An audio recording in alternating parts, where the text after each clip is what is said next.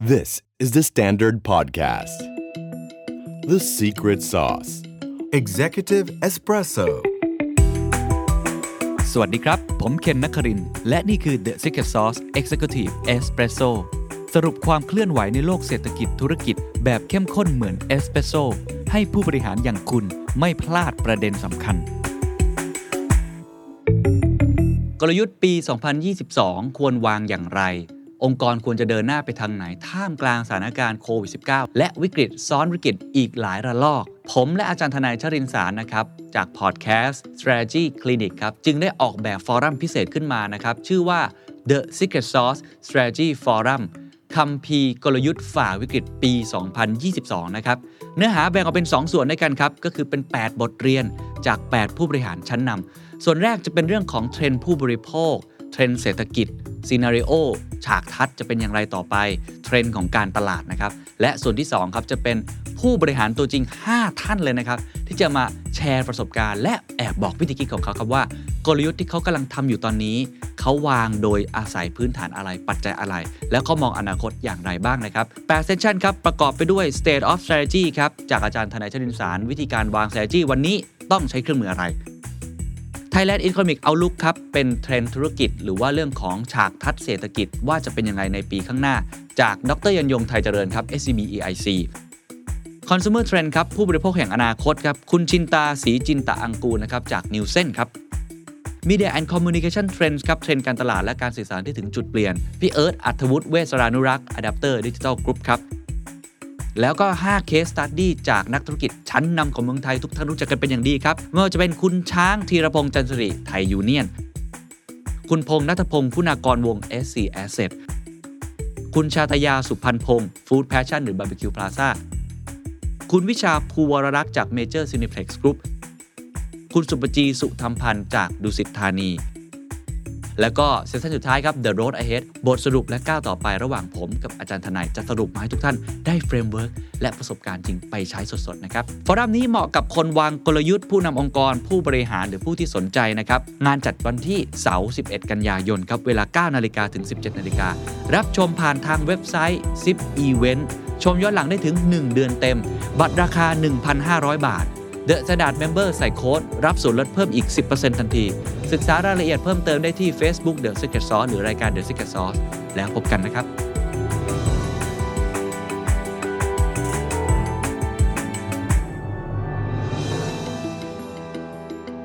สวัสดีครับ สวัสดีคุณผู้ชมทุกท่านนะครับ ที่กำลังรับชม The Standard The Secret Sauce Executive Espresso Live นะครับ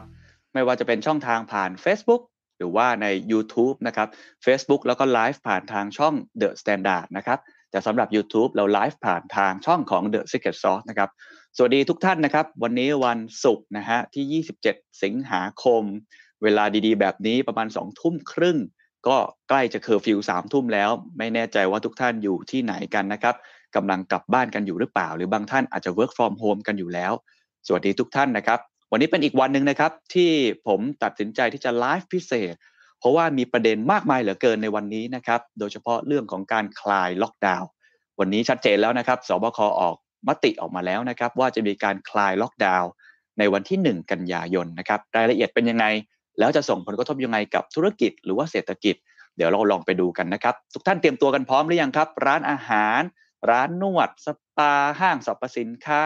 เตรียมพร้อมกับการคลายล็อกดาวน์แล้วหรือยัง ผมไม่แน่ใจว่าพนักงานแต่ละท่านเนี่ยได้ไปเรียกตัวกลับมาจากการที่เขากลับบ้านไปแล้วหรือยัง สต็อกสินค้าร้านอาหารที่จะนั่งกินในร้าน ได้เตรียมกันหรือยังนะฮะ ก็ต้องบอกว่าอย่างน้อยก็มีเวลาเตรียมตัวกันประมาณสัก4ี่หวันนะฮะที่จะคลายล็อกดาวน์แต่ก็มีมาตรการต่างๆ ที่ต้องทำอย่างเข้มงวดนะครับ ไม่ใช่ว่าทำแล้วสามารถที่จะเปิดได้อย่างเสรี เพราะเราก็กำลังอยู่ในสถานการณ์ของวิกฤตโควิด -19 ที่หลายคนยังไม่ค่อยไว้วางใจเท่าไหร่นะครับ ทักทายกันมาได้นะครับ หลายคนทักทายกันมานะครับ บอกว่าคุณจอชนอนนะฮะบอกว่าพูดทั้งวันเหนื่อยไม่เกณฑ์ถามจริง ๆ นะครับ ไม่เหนื่อยนะครับ สนุกมากๆนะครับเพราะว่ามีประเด็นเยอะมาเล่าสู่กันฟังนะครับ จริงๆ ถ้าใครสนใจเรื่องของตัวคดีผู้กำกับโจ้จริงๆ อีกไลฟ์หนึ่งนะครับของคุณออฟชัยนนท์เนี่ยก็กำลัง หารือกันอยู่เรื่องนี้อย่างเข้มข้นนะครับ แต่ว่านี้เราจะมาคุยกันเรื่องเศรษฐกิจธุรกิจ ซึ่งผมคิดว่าเป็นอีกเรื่องหนึ่งที่สำคัญไม่แพ้กันนะครับ บางท่านนี่ฮะเข้ามาทักทายกันเยอะเลยครับ บอกว่ามาแล้วสุดหล่อโอ้ขอบคุณมากครับ สวัสดีครับ สวัสดีทุกท่านนะครับ สวัสดีคุณพี่ณที คุณปูสราวุธคุณโจ๊กไฮนะครับคุณปูทองทิพย์เราดูแนวโน้มหลังสามทุ่มอะแสดงว่าท่านนี้รู้นะครับ ท่านนี้รู้นะครับว่ากำลังมีการประชุมเรื่องของแจ็คสันโฮซิมโพเซียม นะครับเรื่องของธนาคารกลาง ซึ่งจะมีนัยยะต่อตลาดแน่นอน แล้วก็จะมีนัยยะต่อประเทศไทยด้วยนะครับ เรื่องสภาพคล่องเดี๋ยวผมจะอธิบายทีว่าจะกระทบกันอย่างไรโอ้คนนี้แสดงว่าทุกท่านติดตามข่าวสารกันอย่างดีตลอดเวลาเลยนะครับสามทุ่มเดี๋ยวผมอาจจะมีการรายงานสดๆให้ทุกท่านได้เห็นนะว่า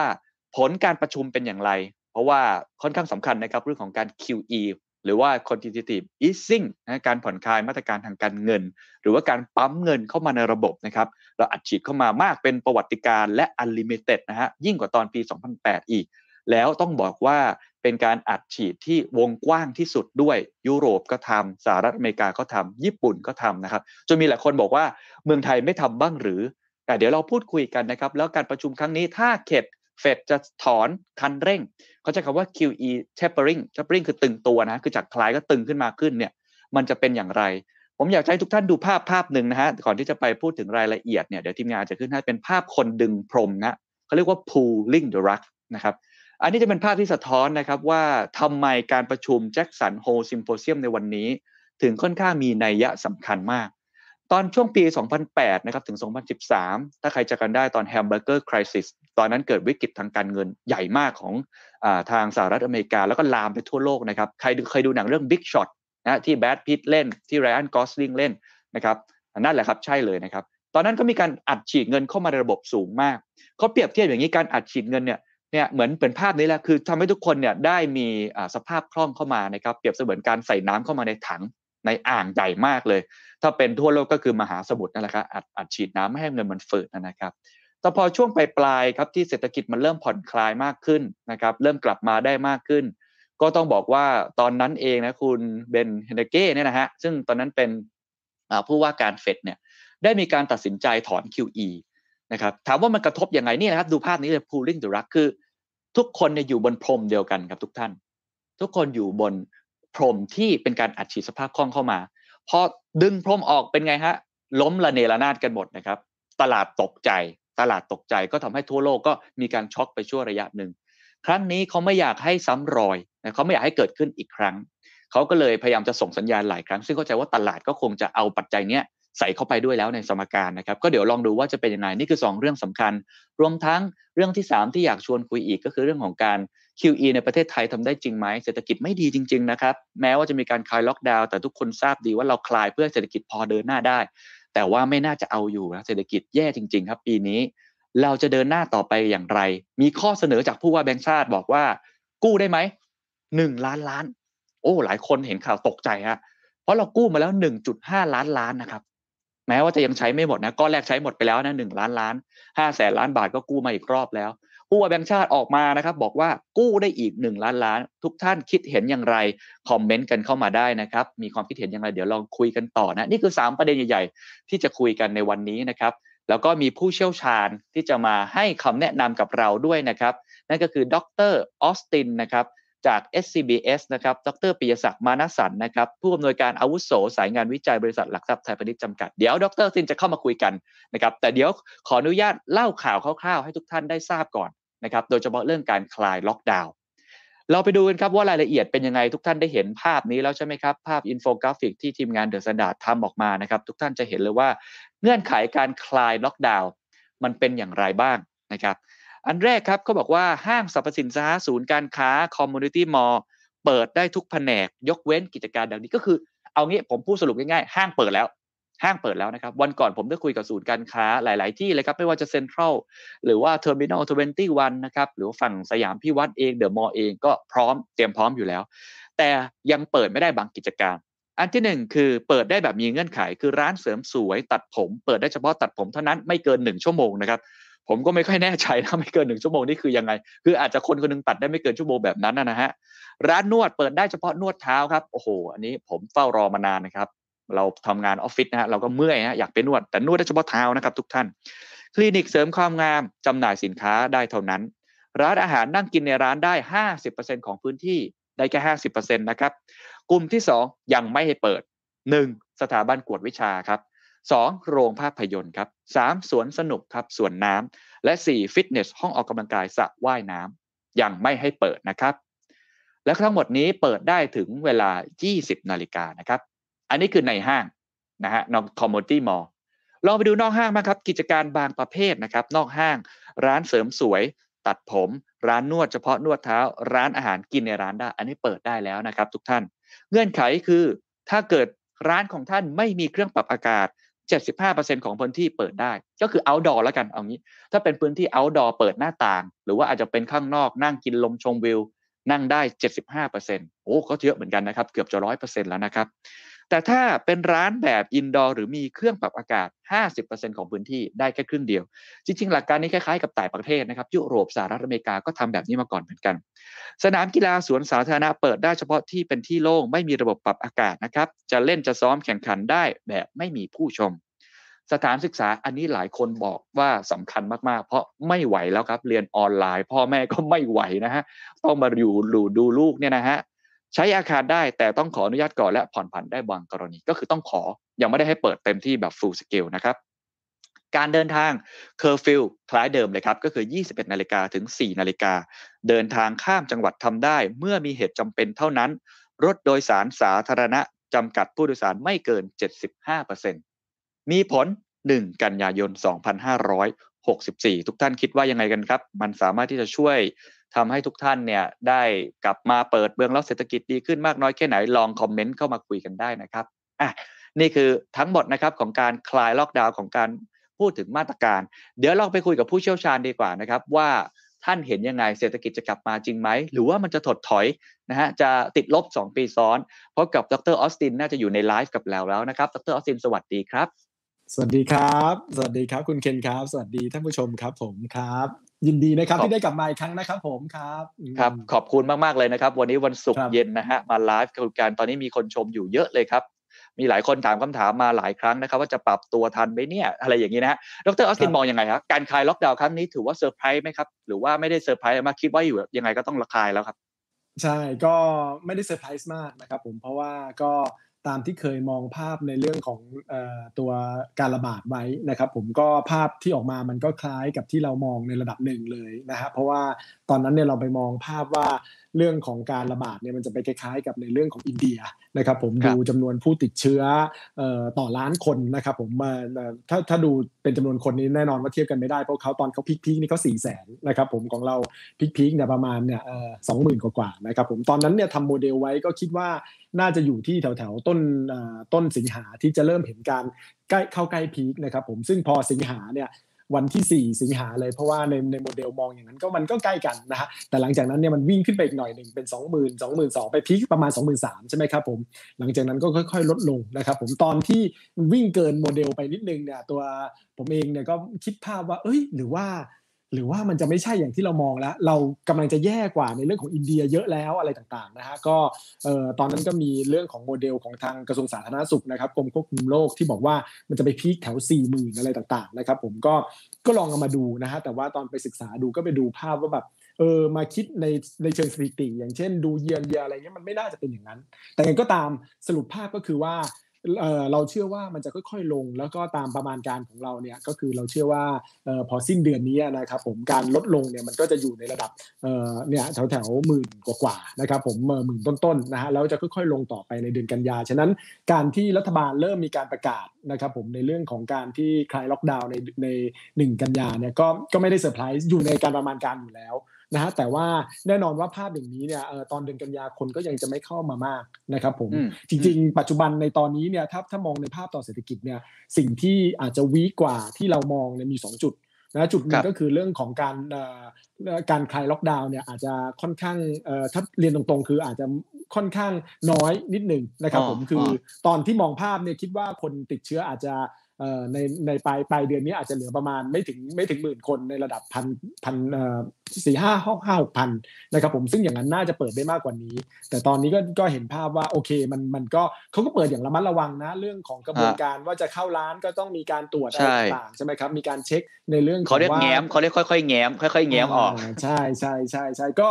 ก็ระมัดระวังนะครับผมซึ่งอันนี้เป็นจุดหนึ่งที่ทำให้ในเรื่องของแน่นอนว่ากิจกรรมทางเศรษฐกิจมันยังไม่กลับมาหรอก นะฮะอย่างเต็มที่นะครับผมเพราะว่าถ้าดูจากตัวเลขดัชนีต่างๆ Google Mobility อะไรต่างๆ มันมันบ่งชี้ชัดเจนนะอันที่หนึ่งอันที่สองคือเรื่องของมาตรการในแง่ของการคลังนะฮะเมื่อกี้คุณเคนก็พูดนะฮะว่าในเรื่องของว่าเดี๋ยวเราอาจจะคุยกันในเรื่องของมาตรการการคลังลึกๆใช่ไหมแต่ว่าครั้งนี้เนี่ยหลายฝ่ายนะนักวิเคราะห์เอกชนเนี่ยก็ก็จะเห็นภาพตรงกันว่าในเรื่องของการมาตรการการคลังที่ประมาณ 6 0 0 0 0 7 0,000ล้านเนี่ย ตอนนี้ที่อาจฉีดผ่านม .33 ม .34 35อะไรเนี่ยมันค่อนข้างน้อยเมื่อเทียบกับเมื่อครั้งก่อน แต่ว่าเอฟเฟกของการรุนแรงของเศรษฐกิจเนี่ยมันคล้ายกัน นะฮะเพราะว่าถ้าไปดูในเรื่องของ Google Mobility อย่างที่เรียนไปเนี่ยเจ็ดสิบเปอร์เซ็นต์หกสิบเจ็ดสิบเปอร์เซ็นต์เนี่ยของคนเนี่ยหายไปจากการเดินทางทั่วไปเลยนะครับผมเราเราอาจจะรู้สึกว่าคราวนี้รถยังติดอยู่อะไร แต่เขาติดตามแถวๆที่ที่พวกร้านอาหารหรือว่าอะไรต่างๆนิดๆหน่อยๆเท่านั้นหมายถึงซูเปอร์มาร์เก็ตอะไรต่างๆ แต่ว่าภาพการเดินทางเนี่ย พอดูภาพรวมแล้วการใช้ชีวิตข้างนอกเนี่ยของ Google มันมันแย่เท่ากับในต้นปีที่แล้วเลย ฉะนั้นถ้าถ้ามันแย่เท่ากับปีที่แล้วมาตรการที่ควรกระตุ้นมันก็ควรกระตุ้นใกล้เคียงกับปีที่แล้ว แต่ว่าเห็นได้ชัดว่ามันกระตุ้นน้อยกว่าค่อนข้างมากนะครับเพราะว่าจะด้วยด้วยภาพอะไรก็แล้วแต่เนี่ยรัฐบาลก็ค่อยซึ่งตรงนี้เนี่ยแน่นอนเอฟเฟกต่อในเรื่องของเศรษฐกิจมันมันน้อยลงแน่นอนนะครับผมมันเกิดสกาลิ่งเกิดอะไรต่างๆ ก็ก็ว่ากันไป แต่โดยสรุปเบื้องต้นอย่างที่ คุณเคนถามมาว่าในคราวนี้เนี่ยเอฟเฟกของเศรษฐกิจมันจะดีขึ้นไหม มันก็อาจจะอย่างน้อยมันเรื่องเซนติเมนต์นะ แต่ว่าสิ่งที่จะเป็นพระเอกสำคัญที่สุดมันคืออย่างที่เราคุยกันอย่างที่ฟังคุณเคนพูดอย่างเสมอๆก็คือเรื่องของวัคซีน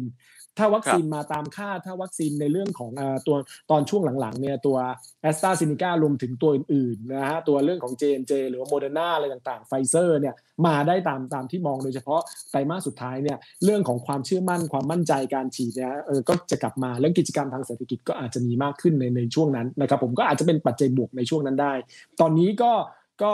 อาจจะเริ่มคลายใจได้หน่อยนึงแต่ว่าอย่าเพิ่งไป happy มากนะครับผมความเสี่ยงมันก็ยังมีอยู่ซึ่งหลักๆก็คือวัคซีนครับผมครับ ครับ แสดงว่าประมาณการเศรษฐกิจ GDP ที่จะเติบโตในมุมมองของ SCBS มุมมองของดรออสตินยังอยู่ที่หนึ่งเปอร์เซ็นเหมือนเดิม ยังไม่ได้คิดว่าการคลายล็อกครั้งนี้จะเป็นข่าวดีอะไรขนาดนั้น แต่ว่ามีท่านผู้ชมถามมาครับ คุณช็อกคุณช็อกใน YouTube บอกหุ้นไทยเขียวขึ้นโดยไม่มีสาเหตุเพราะอะไร หรือพอแบงค์ชาติจะทำ QE หรือทำไมหุ้นหุ้นหุ้นไทยเหมือนไปก่อนนะฮะทำไมครับหุ้นมันก็ขึ้นอยู่กับ expectation ความคาดหวังนะครับผมพอช่วงนี้เนี่ยพอรู้สึกว่าตัว ผู้ติดเชื้อต่ำกว่า 20,000 อย่างต่อเนื่องใช่ไหมครับผมหมื่นเจ็ดหมื่นแปดอะไรแล้วแต่เนี่ยนะครับผมรวมไปถึงเรื่องของสัญญาณของการคลายล็อกดาวน์แล้วก็ที่ที่คุณเคนประกาศมาในที่สุดก็คือมีล็อกดาวน์จริงๆ อย่างอย่างที่ว่าเนี่ยการคลายล็อกดาวน์จริง ๆ อย่างที่ว่าเนี่ยมันก็เป็นสินติเมนต์เชิงบวกรวมไปถึงเรื่องของ Thailand Focus เมื่อ 2 วันก่อนด้วย ท่านทั้งท่านผู้ว่าทั้งท่านรัฐมนตรีก็ ก็สร้างความเชื่อมั่นให้กับเศรษฐกิจไทย บอกว่าเราแข็งแกร่งเรื่องของจุดเลวร้ายอาจจะค่อยๆเริ่มผ่านไปแล้วอะไรต่างๆเนี่ยมันก็เลยความเชื่อมั่นมากขึ้น แต่มันก็อีกประเด็นหนึ่งมันก็คือเรื่องของโลกด้วยที่เราจะมาคุยกันในวันนี้นะครับผมก็คือเรื่องของตัวฝั่งของเฟดที่เขาจะมีการทำ QE tapering หรือว่าลดทอน QE หรือเปล่าเนี่ยมันกลายเป็นว่า bad news is good news ตรงที่ว่าในช่วงหลังเศรษฐกิจเนี่ยในอเมริกามันอาจจะเริ่มไม่ค่อยตัวเลขอาจจะไม่ได้สวยมากนัก นะครับผมมีผิดผิดจากที่คาดบ้างไม่ว่าจะเป็นเรื่องของยอดค้าปลีกเรื่องของอะไรต่อมีอะไรเนี่ยมาแล้วหลายคนก็มองภาพว่าในเรื่องของการที่ตัวเลขเศรษฐกิจที่มันชะลอลงจากเป็นเรื่องของเดลต้าเป็นเรื่องของการระบาดรอบใหม่เนี่ยคนติดเชื้อในอเมริกาก็เป็นแสน ฉะนั้นก็เลยเชื่อว่าที่เฟดเนี่ยกำลังจะมีการทำ QE tapering ในที่จะประกาศในในเนี้ยใน 5 นาที 10 นาทีข้างหน้าเนี่ยก็อาจจะไม่ได้รุนแรงมาก พอมองเป็นอย่างนั้นก็เลยกลายเป็นเซนติเมนต์เชิงบวกในช่วงที่ผ่านมา เงินก็ไหลเข้าตลาดเกิดใหม่อย่างมหาศาลอย่างอย่างผมเนี่ยไปเทรสดูเงินเข้าตลาดพันธบัตรของเรานะฮะโอ้โหกว่าหมื่นกว่าล้านใช่คือแบบแต่แต่บอลไม่ได้ลงนะ ผลตอบแทนพันธบัตรไม่ได้ลดลงปกติถ้ามีแรงเข้าซื้อมากมันต้องลงมาก แต่มันเหมือนทำไมลงมาก ก็เข้าใจว่าก็คือเข้ามาซื้อในหลายหลายจุดทั้งทั้งพันธบัตรด้วยทั้งในเรื่องของหุ้นด้วยบางทีซื้อพันธบัตรหน่อยนึงแล้วก็เอามาเอามาย้ายเข้ามาต่อในในเรื่องของหุ้นอะไรต่างๆ เพราะว่าเงินมันไหลเข้าในตลาดเกิดใหม่โดยภาพรวมในอาทิตย์ที่ผ่านมาค่อนข้างเยอะแต่ว่าสิ่งที่ต้องจับตาเนี่ยคือเนี่ยในช่วงเนี่ยที่ที่ที่เรากำลังจะจัดเนี่ยเพราะเดี๋ยวเขาจะส่งสัญญาณแล้วว่าเขาจะลดทอนหรือไม่ลดทอนเนี่ยซึ่งอันนี้จะเป็นปัจจัยสำคัญต่อตลาดหุ้นทั่วโลกรวมถึงไทยด้วยในระยะสั้นครับผมครับ ครับน่าสนใจมากครับเมื่อกี้ผมขอเจาะเล็กน้อยเพราะผมก็สนใจไอ้เรื่องการเคลื่อนไหวของตลาดบอลในเมืองไทยมากเหมือนกัน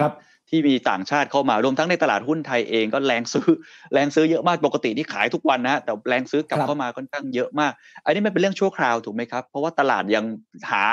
ยิวหรือหาผลตอบแทนที่ดีอยู่เพราะผมเห็นเกาหลีเริ่มมีการส่งสัญญาณแล้วว่าอาจจะลดดอกเบี้ย 0.25%ประเทศไทยยังไม่ส่งสัญญาณแบบนั้นอยู่แล้ว มันเกิดขึ้นจากอะไรครับที่ตลาดเริ่มเข้ามามันแค่ระยะสั้นถูกไหมครับ ก็เออเป็นช่วงหนึ่งคือถ้าเผื่อเศรษฐกิจมันไม่ดีมากอย่างเมื่อกี้นี้ที่เรียนไปคือเศรษฐกิจมันไม่ดีมากจนกระทั่งเฟดเนี่ยเขาอาจจะไม่รีบที่จะลดทอน QE ก็คือยังอัดฉีดเดือนละแสนสองหมื่นล้านแสนสองหมื่นล้านอยู่ต่อเนื่องเนี่ยสภาพคล่องเนี่ยมันเป็นตัวที่ผลักดันให้ให้เรื่องของการลงทุนทั่วโลกมันไปได้ เราก็เลยเห็นภาพในช่วงนี้ว่า เรื่องของตัวคอมมดิตี้หรือว่าสินค้าโภคภัณฑ์ค่อยๆ เพิ่มขึ้นตัวเงินไหลเข้าเข้าสู่ตลาดเกิดใหม่ ซึ่งเราก็เป็นตลาดเกิดใหม่หนึ่งก็เลยก็เลยปรับตัวดีขึ้นนะครับผมก็เห็นสัญญาณการการบวกในในในในสัปดาห์นี้ แต่ถามว่าปัจจัยความเสี่ยงในระยะต่อไปเนี่ยถ้ามองภาพเนี่ยคือยังไงซะ ตัวเรื่องของ QE tapering หรือการลดทอน QE มันก็ต้องมาไม่ไม่เท่าประกาศใน 5 นาทีข้างหน้านี้เขาก็ต้องประกาศอีกครั้งหนึ่งในเดือนต่อไป หรืออย่างน้อยก็คือทำในเดือนนี้นะครับผมเพราะว่าเออโทษครับในปีนี้ เพราะว่าหลายฝ่ายเวลาการประชุมในตัว FOMC หรือว่าตัวคณะกรรมการนโยบายการเงินบ้านเขาเนี่ย ก็ชัดเจนรองประธานเฟดตัวประธานเฟดสาขาอะไรต่างๆ ทุกคนเนี่ยแทบจะเห็นตรงกันเป็นเอกฉันว่ามันต้องลดทอนในเรื่องของ QE สาเหตุหลักๆ เพราะเศรษฐกิจอเมริกาโตค่อนข้างร้อนแรงมาก นะครับผมอย่างในสไลด์แรกที่ที่ส่งไปหรือว่าคุยกันก็ได้ ก็จะเห็นภาพว่าตัวเลข GDP เนี่ยโต6%สองสองสองไตรมาสติดนะครับผมแล้วก็เอ่อถ้ามองในแง่ของความกังวลของแต่ละคนที่มองในตอนนี้ว่าแบบ เฮ้ยเดลต้านี่มันอาจจะทำให้เศรษฐกิจต่อไปแย่นะ อะไรแบบนี้อะไรนะ ไปดู Google Mobility ของฝั่งอเมริกาเขาเนี่ยก็ไม่ได้แย่มากคือ เป็นภาพคนละเรื่องกับของไทยเลยนะครับผมของไทยเนี่ยเอ่อมันจะแย่มากเท่ากับแต่ในช่วงปี 2020นะตัวเลขปัจจุบันแต่ของอเมริกาเขาเนี่ยตัวเลขทั้งหลายก็ดูภาพมันมันก็ย่อลงบ้างนิดหน่อยนะครับผมแต่ก็ไม่ได้เยอะมากนัก ฉะนั้นด้วยเศรษฐกิจที่ดีด้วยความสตรองอย่างนี้รวมไปถึงเรื่องของตัวเงินเฟ้อ ที่มีแนวโน้มที่จะปรับตัวเพิ่มมากขึ้นนะครับผมตัวภาพโดยรวมเนี่ยเราเห็นว่าถึงแม้ตัวเลขเงินเฟ้ออาจจะแบบเริ่มเริ่มในอเมริกานะครับผมเริ่มพีคแล้วแล้วเริ่มลดลงหน่อยนึงเนี่ยแต่ไปดูไส้ในเนี่ยมันเริ่มบิวอัพทุกอย่าง คือที่ผ่านมาตัวเงินเฟ้อเนี่ยมันมันขึ้นแรงๆจากพวกพลังงานจากเรื่องของตัวน้ำมันเราน้ำมันด้วยรวมไปถึงเรื่องของ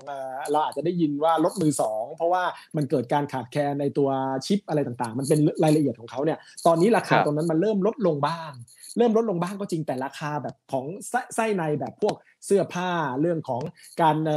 เรื่องของการดูแลสุขภาพ เรื่องของอาหารเรื่องของอะไรเงี้ยมันขึ้นเป็นแผงเลย นะฮะอันอันอันที่หนึ่งนอกจากนั้นเรื่องของค่าจ้าง ค่าจ้างนี่ก็เพิ่มขึ้นอีก เพราะว่าตอนนี้เนี่ยกลายเป็นว่าหลังจากเกิดโควิดใช่ไหมฮะคนออกจากกำลังแรงงานไปคือคือกลับไปไปอยู่บ้านบ้างไปอะไรบ้างเนี่ยมันออกไปโดยถาวรในระดับหนึ่งทำให้แรงงานมันขาดแคลน พอแรงงานขาดแคลนเนี่ยผู้ประกอบการก็ขึ้นค่าจ้างขึ้นมานะครับผมเพื่อดึงให้แรงงานกับจูงใจให้กลับเข้ามาคราวนี้ถ้ามันภาพมันยังเป็นอย่างนี้อยู่ต่อเนื่องเนี่ยต่อไปเนี่ย ต้นทุนทางต้นทุนจากเรื่องค่าจ้างมันจะเพิ่มขึ้นในในส่วนของผู้ประกอบการ ผู้ประกอบการก็จะต้องส่งผ่านในพวกนี้เนี่ยไปสู่ราคาสินค้า ราคาสินค้าก็จะปรับเพิ่มขึ้น มันก็จะทำให้เงินเฟ้อเพิ่มขึ้น เงินเฟ้อเพิ่มขึ้นคนก็กังวล แล้วก็ไปเรียกร้องค่าจ้างเพิ่มขึ้นอีก บอกว่าอ้าวดูสิเรื่องเออเงินเฟ้อเพิ่มขึ้นขนาดนี้เขาภาษาอังกฤษเขาเรียกว่า wage price spiral wage หรือค่าจ้างมันไปดึง price ให้เพิ่มขึ้น price ที่เพิ่มขึ้นกลับมาทำให้คนเรียกร้องค่า wage ให้เพิ่มขึ้นอีก วนกันเป็นลูปอย่างนี้ จะตัดวงจรนี้ได้ก็คือว่าต้องส่งสัญญาณว่าแบงก์ชาติหรือหรือธนาคารกลางเนี่ยจะต้องคุมความความความคาดหวังว่าเงินเฟ้อให้อยู่หมัดว่าแบบเงินเฟ้อมันจะไม่ขึ้นต่อไปนะ คุณไม่ต้องไปเรียกร้องในเรื่องของค่าจ้างเพิ่มมากขึ้นนะครับผมฉะนั้นอันนี้คือภาพโดยรวมว่าต่อไปยังไงในเรื่องของการไทเทนนิ่งเนี่ยในในมุมมองของผมแล้วกันยังไงมันยังคงต้องต้องมีละ ฉะนั้นเรื่องของภาพของตลาดที่มันบูบูมากๆ เรื่องของตัวเรื่องราคา commodity รวมไปถึงที่เราสนใจตอนนี้คือคริปโตเคอเรนซีอะไรต่างๆเนี่ยที่มันกลับมาบูมขึ้นมาเยอะๆเนี่ยมันน่าจะต้องลดลงบ้าง เพราะว่าอันนี้อันนี้ในมุมมองผมเพราะว่าถ้าเผื่อสัญญาณเกิดของความที่รู้สึกแบบว่าบูเรื่องเรื่องของการ risk-on เนี่ยนะฮะรู้สึกดีเนี่ยพวก commodity พวกคริปโตพวกอะไรมันจะขึ้น แต่ถ้าเผื่อมัน tightening เนี่ยมันจะต้องเริ่มลดลงบ้างในในกลุ่มพวกนี้ ฉะนั้นภาพนี้มันจะเป็นต่อไปนะครับผมซึ่งก็ดีตรงที่ว่าเรื่องของราคาหุ้นอะไรต่างๆ มันจะเข้ามาสู่ปัจจัยพื้นฐานมากขึ้น ซึ่งอันนี้ก็คืออันนี้ก็คือภาพของตลาดในอเมริกา คราวนี้ตลาดในประเทศกำลังพัฒนาอย่างบ้านเราเนี่ยมันเสี่ยงกว่า ใช่ไหมฮะถ้าถ้ามองภาพเนี่ยก็คือเรื่องของการฉีดวัคซีนเราก็ไม่ได้เท่าเขาใช่ไหมฮะเรื่องของภาพภาวะเศรษฐกิจเนี่ยก็ยังไม่ได้ฟื้นเท่าเขานะตัว IMF หรือใครก็มองว่าการการเติบโตเนี่ยมันจะแบ่งแยกเป็นสองเป็นสองอันอีเวนต์อะไม่ชัดเจนเนี่ยจริงๆตีเลยเออเป็นเคเชฟเลยเคฝั่งอเมริกาก็ดีเคฝั่งไทยฝั่งเอเชียก็อาจจะไม่ดีอะไรต่างๆ ก็ฉะนั้นเนี่ย ถ้าฟันดัมเบลทัลเราในช่วงอย่างน้อยปี 2 ปีเนี่ยไม่ได้ดีเท่ากับของเขานะฮะ ฉะนั้นเรื่องของการที่หุ้นจะมาโตแรงๆในในบ้านเราก็อาจจะต้องระมัดระวัง แต่ถามว่ามันมีเรื่องของอะไรอะเรื่องของปัจจัยพื้นฐานในหุ้นบางกลุ่มบางตัวที่มันสามารถที่ยังอยู่ได้ไหมมันก็มีนะครับผมฉะนั้นก็การเลือกลงทุนก็อาจจะเลือกลงทุนได้แต่ต้องระมัดระวังมากขึ้นอันนี้คือคือธีมที่ที่ที่เรามองในช่วงต่อไปครับผม โอ้ชัดเจนมากครับเปรียบเทียบเหมือนเป็นคลื่นฮะมันน้ำมันมีอยู่ในถังเนาะมันเริ่มไหลไปไหลมาไหลกลับไหลมา บางทีจะเล่นหุ้นอะไรก็ต้องดูปัจจัยพื้นฐานของหุ้นตัวนั้นด้วย ไม่ใช่ว่าดูว่าราคามันขึ้นแล้วหรือคริปโตมันขึ้น แล้วบางทีมันเป็นสภาพคล่องทั้งหมดที่มันไหลผ่านไปผ่านมา ก็เลยเนี่ยครับผมไหนๆแล้วมีเวลาคุยกันค่อนข้างนานนะวันนี้ผมอยากคุยลักษณะเป็นเป็นความรู้ด้วยนะครับ หลายท่านก็ถามมาค่อนข้างมากนะครับ ว่าไอ้ลักษณะแบบนี้เนี่ย อธิบายกลไกให้ฟังได้ไหมครับว่าในตลาดโลกทั้งหมดที่เรียกว่าที่ดรออสซินเคยอธิบายผมฟังคือสภาพคล่องเนี่ยทำไมการขยับของสหรัฐ การทำนโยบายอย่าง QE tapering มันถึงส่งผลต่อ emerging market ส่งผลต่อประเทศไทย การที่เขาดึงกลับไปกลับมาสัญญาแบบนี้ มันมีผลมากพอสมควรแบบนี้เนี่ยกลไกของมันคืออะไร เราจะได้เป็นพื้นฐานความรู้ไว้อนาคตเพราะมีหลายคนถาม ดร.ซินใช้โมเดลอะไรในการดูเวลาผมจะดูให้เป็นเนี่ยผมจะดูอย่างไงครับ อ๋อเอาอย่างนี้ครับก็เอ่อคือเรื่องของสภาพคล่องนะครับ ผมก็จริงๆเนี่ยอย่างจริงจริงเนี่ยเรื่องของสภาพคล่องเนี่ยมันเหมือนกับเรื่องของการที่เข้ามาช่วยนะมันมันถ้ามองในแง่ของตัวเรื่องของดอกเบี้ยอย่างนั้นนะฮะคือถ้าเผื่อตามหลักปกติแล้วพอถ้าเศรษฐกิจมันแย่ลงเนี่ยธนาคารกลางต่างๆ ก็จะมีการในเรื่องของลดดอกเบี้ยนะครับผมเพื่อช่วยนะครับผมแต่ว่าในช่วงต่อไปเนี่ยเรื่องของการลดดอกเบี้ยเนี่ยมันไม่พอ นะครับผมเพราะว่าดอกเบี้ยในอเมริกามันลดเหลือศูนย์แล้วใช่ไหมฮะรวมถึงในยุโรปอะไรต่างๆ ในญี่ปุ่นเนี่ยมันลดลงต่ำค่อนข้างมากแล้วฉะนั้นทางแก้ของเขาคืออะไรทางแก้ของเขาก็คือว่าเขาต้องมีการอัดฉีดเพิ่มเติมโดยการทำ QE QE เนี่ยพูดง่ายๆก็คือ พิมพ์เงินเข้าไปซื้อพันธบัตรเข้าไปอะไรมากขึ้น ก็เป็นการเอาเงินเนี่ยเข้ามาใส่ ให้กับตลาดการเงินในการที่จะมีมีเม็ดเงินมากขึ้น คราวนี้พอมีเม็ดเงินมากขึ้นเนี่ยเงินมันก็ไม่รู้จะไปไหน โดยเฉพาะเงินในการรูปแบบการอัดฉีดแบบ QE โดยปกติที่ทำกันอยู่ในโลกในปัจจุบันเนี่ยมันคือผ่านเข้าสู่ตลาดการเงินเป็นหลักเข้าไปซื้อพันธบัตรในตลาดรองเข้าไปซื้อไอตัว NDS ในตลาดรองเนี่ย ฉะนั้นพอเงินมันเข้าไปสู่ในตลาดเงินนะฮะเข้าไปสู่ในตลาดการเงินเนี่ยใช่ไหมไม่รู้ไปไหนเนี่ยมันก็ทำให้ราคาของแอสเซทมันราคาของสินทรัพย์ ราคาของคอมมดิตี้พกพันราคาของคริปโตอะไรต่างๆ มันเพิ่มมากขึ้น แล้วพอมันอิ่มมากในตลาดอเมริกาในตลาดยุโรปในตลาดมันล้นมันล้นมันล้นแล้วไม่รู้จะไปไหนแล้วมันก็มาบ้านเรานะครับผมมันก็เลยทำให้ liquidity สภาพคล่องก็เลยทำให้ในเรื่องของผลตอบแทนต่างๆในดีขึ้นเป็นแถวนะครับผมในช่วงที่ผ่านมาตอนปลายปีที่แล้วต่อต้นปีนี้เนี่ยหลายฝ่ายยังคิดว่าแบบเศรษฐกิจเนี่ยก็เฟดเนี่ยคงยังไม่รีบถอนสภาพคล่องออกหรอกนะ ฉะนั้นเนี่ยถ้ามองในแง่ของการอิ่มตัวของตลาดพัฒนาแล้วเนี่ยเริ่มอิ่มในขณะที่ตลาดเกินใหม่ยังดีอยู่ยังไม่ได้ยังมีเงินไหลเข้ามาได้ มันเลยทำให้ในช่วงที่ผ่านมาตอนแรกเนี่ยหวังกันว่าเงินจะเข้ามาในในตลาดเกิดใหม่เยอะมาก แต่ปรากฏการณ์มันเป็นกลับกันกลายเป็นว่าความกังวลในเรื่องเงินเฟ้อเพิ่มมากขึ้น ตัวเลขเงินเฟ้อเนี่ยออกมาสูงเกินคาดมากขึ้น เฟดก็เลยต้องเริ่มส่งสัญญาณค่อยๆ ถอน ตั้งแต่เมื่อต้นปีมากลางปีนี้เริ่มชัดเจนขึ้นในการประชุมจนช่วงหลังๆเนี่ยเราเริ่มเห็นภาพชัดเจนขึ้น ฉะนั้นพอเป็นอย่างนั้นเนี่ย วันว่าดอกเบี้ยจะเริ่มเป็นขาขึ้น การเริ่มถอนสภาพคล่องมหาศาลนี่เริ่มมามามากขึ้นเนี่ยแน่นอนว่ามันก็จะกระทบต่อประเทศที่มันมีความเสี่ยงมากขึ้น ซึ่งถ้าดูความเสี่ยงมันก็ต้องดูปัจจัยพื้นฐาน ซึ่งปัจจัยพื้นฐานในประเทศกำลังพัฒนาเนี่ยยังมีความเสี่ยงมากกว่านะครับผมเรื่องของบางประเทศที่ที่แย่กว่าเราอย่างพูดตรงๆ ก็อย่างที่เขาเรียกฟราจายไฟพวกตุรกีพวกบราซิล พวกเซาท์แอฟริกาอะไรเงี้ยนะครับผมอินโดอินเดียอะไรต่างๆเนี่ยในช่วงที่ผ่านมาเขามองว่าประเทศเหล่านี้การขาดดุลบัญชีเดินสะพัดอะไรเงี้ยเยอะขึ้นฉะนั้นพอเกิดความเสี่ยงว่าจะถอนเงินกลับเนี่ยประเทศพวกนี้ก็โดนเงินโดนโดนการถอนเงินกลับค่อนข้างง่ายนะครับผมหุ้นก็มีความเสี่ยงมากกว่า ประเทศเราก็ถามว่ามีความเสี่ยงไหมก็มีบ้าง แต่ว่าอาจจะไม่ได้มากเท่านั้นครับผมครับ ครับนี่ฮะสดๆครับ ผมเปิดในบูมเบิร์กเพื่ออัปเดตหนึ่งนาทีที่แล้วนะครับ stock rise as Powell begins Jackson Hole speech market wrap นะฮะผมอ่านสั้นๆให้กับทุกท่านนะครับ U.S. equities gain amid a key speech to Jerome Powell นะครับหมายความว่าพวกตลาดหุ้นตลาดทุนของสหรัฐเนี่ยเริ่มและเริ่มกลับมาแล้ว in which the Federal Reserve shall reinforce นะครับ the message คือย้ำเตือน message สำคัญเลยว่า it would be appropriate to begin tapering ครับ อ่าชัดเจนฮะนี่คืออยู่กำลังพูดอยู่สดๆนะครับนี่ครับสดๆเลยบอก appropriate to begin tapering the Fed bond purchases by the end of the year อะผมว่าชัดชัดเจนมากคือเป็นการส่งสัญญาณแล้วว่าจะทำการ QE tapering ในช่วงสิ้นปีนี้อะสดๆเลยครับ ครับยังยังไงดีครับ ดรซินผลกระทบที่จะเกิดขึ้นฮะผลกระทบที่จะเกิดขึ้นมันจะเป็นยังไงต่อหรือจริงตลาดรับรับทราบเรื่องราวแล้วไม่เหมือนช่วงปีไฮเบอร์เกอร์คริสิส ใช่ก็คือหลายฝ่ายก็มองภาพเช่นนี้ ก่อนหน้านี้เนี่ยตัวเรื่องของรองประธานเฟดก็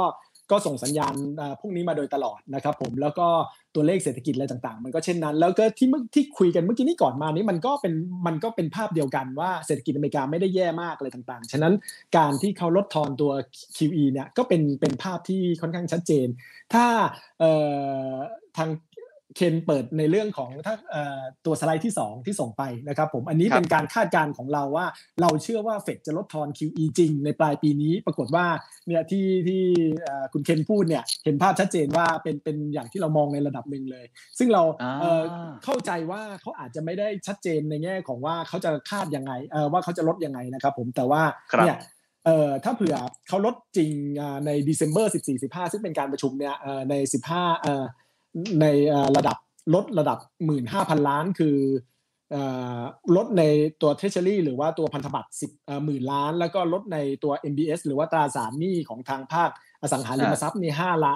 ห้าพันล้านเนี่ย mortgage backed security อ่าอ่าถูกต้องใช่ใช่ใช่ใช่ก็เนี่ยรวมรวมแล้วเนี่ยถ้าเป็นตามไทม์ไลน์นี้เนี่ยสิ้นปีหน้านะครับผมเขาจะหยุดการเอ่อ QE ที่เคยอัดฉีดมาเดือนละแสนสองแสนสองจนหมดนะครับผมซึ่ง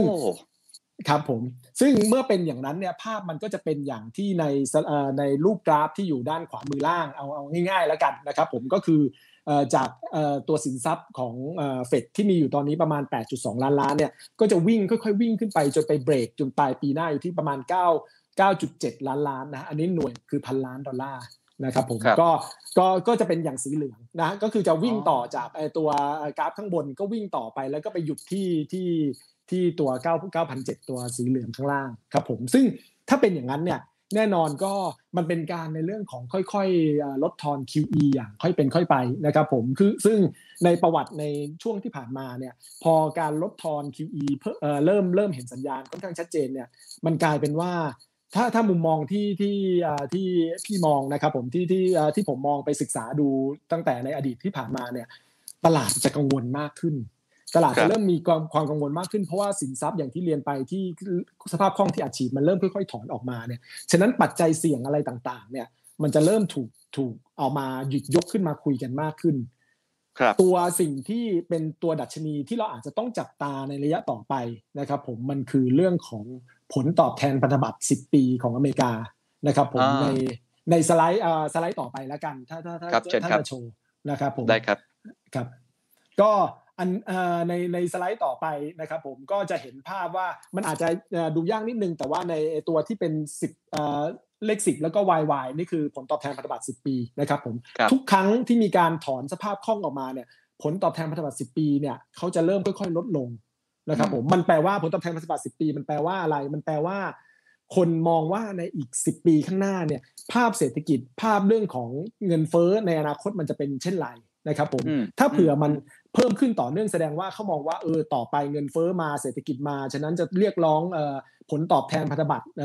เยอะขึ้น แต่ถ้ามันลดลงนะครับผมมันก็แปลว่าเขาเริ่มกังวลมากขึ้น เขาก็เริ่ม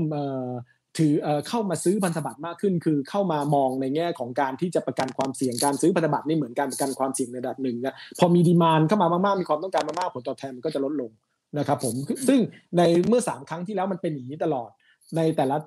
ช่วงเนี่ยในช่วงก่อนก่อนหน้าเนี่ยมันมีปัจจัยความเสี่ยงอะไรต่างๆ พวกเรื่องของวิกฤตหนี้ในยุโรปตอนนั้นนะครับผมเรื่องของการขาดดุลก็ประมาณในอเมริการวมไปถึงเรื่องของการที่ในปี 2016 นี่คือจีนจีนชะลอลงค่อนข้างแรงเนี่ยคนก็เอามากังวลมากขึ้นนะพอกังวลมากขึ้นเนี่ยเออมันก็อาจจะย้ำว่าอาจจะนะครับผมทำให้หุ้นมีสิทธิ์ที่จะตกได้ คือหุ้นไม่ได้ตกทุกครั้ง หุ้นจะเห็นว่าตัวกลางๆ S&P chain เนี่ยเนี่ยสองครั้งแรกเนี่ยหุ้นตก แต่ครั้งสุดท้ายเนี่ยหุ้นขึ้นต่อได้นะครับผมเพราะว่าหุ้นเนี่ยมันมีปัจจัยเฉพาะตัวหลายอย่างคนก็อาจจะไปมองดูในภาพของเรื่องของโอกาสในการทำกำไรของธุรกิจ แล้วถ้าหุ้นกลุ่มนั้นเนี่ยแล้วคนมองในแง่บวกค่อนข้างเยอะแล้วมีแรงดึงตลาดทั้งหมดโดยรวมเนี่ยมันก็ทำให้หุ้นไปต่อได้นะครับผมฉะนั้นพูดง่ายๆว่าเอ่อ QE เข้ามาเนี่ยหุ้นเนี่ยจะแย่ไหม ไม่ไม่เสมอไปสัทีเดียวนะครับผมแต่ว่าถ้าเผื่อในมุมมองของผมเนี่ยผลตอบแทนพันธบัตรเนี่ยมีแนวโน้มว่าอาจจะทรงตัวหรือว่าลดลงนะครับผมซึ่งมันแปลหมายความว่าตลาดเริ่มกังวลมากขึ้นนะครับผมมันมันเหมือนกับคุณเฟิร์นที่ฝั่งของตัว The Standard Wealth ครับผม Morning Wealth ที่ที่ที่จัดเนี่ยนะฮะเขาเขาก็ตอนสัมภาษณ์กับกับผมเนี่ยเขาก็เคยพูดว่าเหมือนกับการถอนขนมหวานออกไปใช่ไหมอย่างเรามีปาร์ตี้เรามีขนมหวานเรา happy อะไรกันเนี่ยพอเริ่มถอนขนมหวานออกไปคนก็เริ่มแบบ เออแทนที่จะแฮปปี้สุดๆ ก็ต้องเริ่มกลับมาระมัดระวังมากขึ้นแล้วนะว่าเฮ้ยเราทานเยอะเกินไปแล้วหรือเปล่าเราอะไรตอนนี้อะไรแล้วหรือเปล่าอะไรอย่างเงี้ยนะฮะก็อาจจะต้องระมัดระวังตรงจุดนี้ ซึ่งแน่นอนว่ามันก็อาจจะทำให้ในเรื่องของตลาดมีความเสี่ยงมากขึ้นที่จะลดลงมากขึ้น แต่อันนี้ขึ้นอยู่กับปัจจัยพื้นฐานเฉพาะตัวของแต่ละที่นะครับผมแต่ว่าที่ค่อนข้างชัดเจนคือเรื่องของผลตอบแทนพันธบัตรมีสิทธิ์ที่จะลดลงครับผมครับ ครับมีทุกท่านถามมาเยอะมากครับเรื่องคริปโตครับบอกว่าตลาดจะเป็นยังไงครับ ตลาดคริปโตมีผลกระทบขึ้นหรือลง อันนี้ไม่แน่ใจว่ามันเกี่ยวโยกับ QE มากน้อยแค่ไหนครับ ก็ได้บ้างนะครับ เพราะว่าคริปโตเนี่ยการคำนวณปัจจัยพื้นฐานมันยากมากนะครับผมยอมรับจริงๆว่าใช่ไหมมันมันฉะนั้นส่วนใหญ่เวลาฟังนักวิเคราะห์หรือว่าคนที่ดูทิศทางของคริปโตจะสี่หมื่นห้าหมื่นอะไรต่างๆเนี่ยมันคือเทคนิคอย่างเดียว ซึ่งบางทีมันก็เบรกเทคนิคด้วยเวลามันลงเนี่ยเทคนิคก็เอาไม่อยู่ว่าแนวต้านแนวรับอะไรต่างๆเนี่ยบางเอิญผมก็ไม่ได้ถนัดด้านเทคนิคนะครับผมแต่ว่าแต่อย่างหนึ่งเนี่ยที่เห็นปัจจัยตรงกันกับการเรื่องของสินทรัพย์เรื่องการเงินต่อไปก็คือสภาพคล่องหรือว่าภาพ ภาพรวมของการทิศทางในเรื่องของการลงทุนโดยรวม ถ้าคนมี risk on นะคนยังรู้สึกบูว่าแบบเฮ้ยหุ้นมันยังขึ้นได้ การอัดฉีดยังไปต่ออะไรต่างๆเนี่ยมันก็จะไปทุกอย่างแล้วก็ตัวเรื่องของ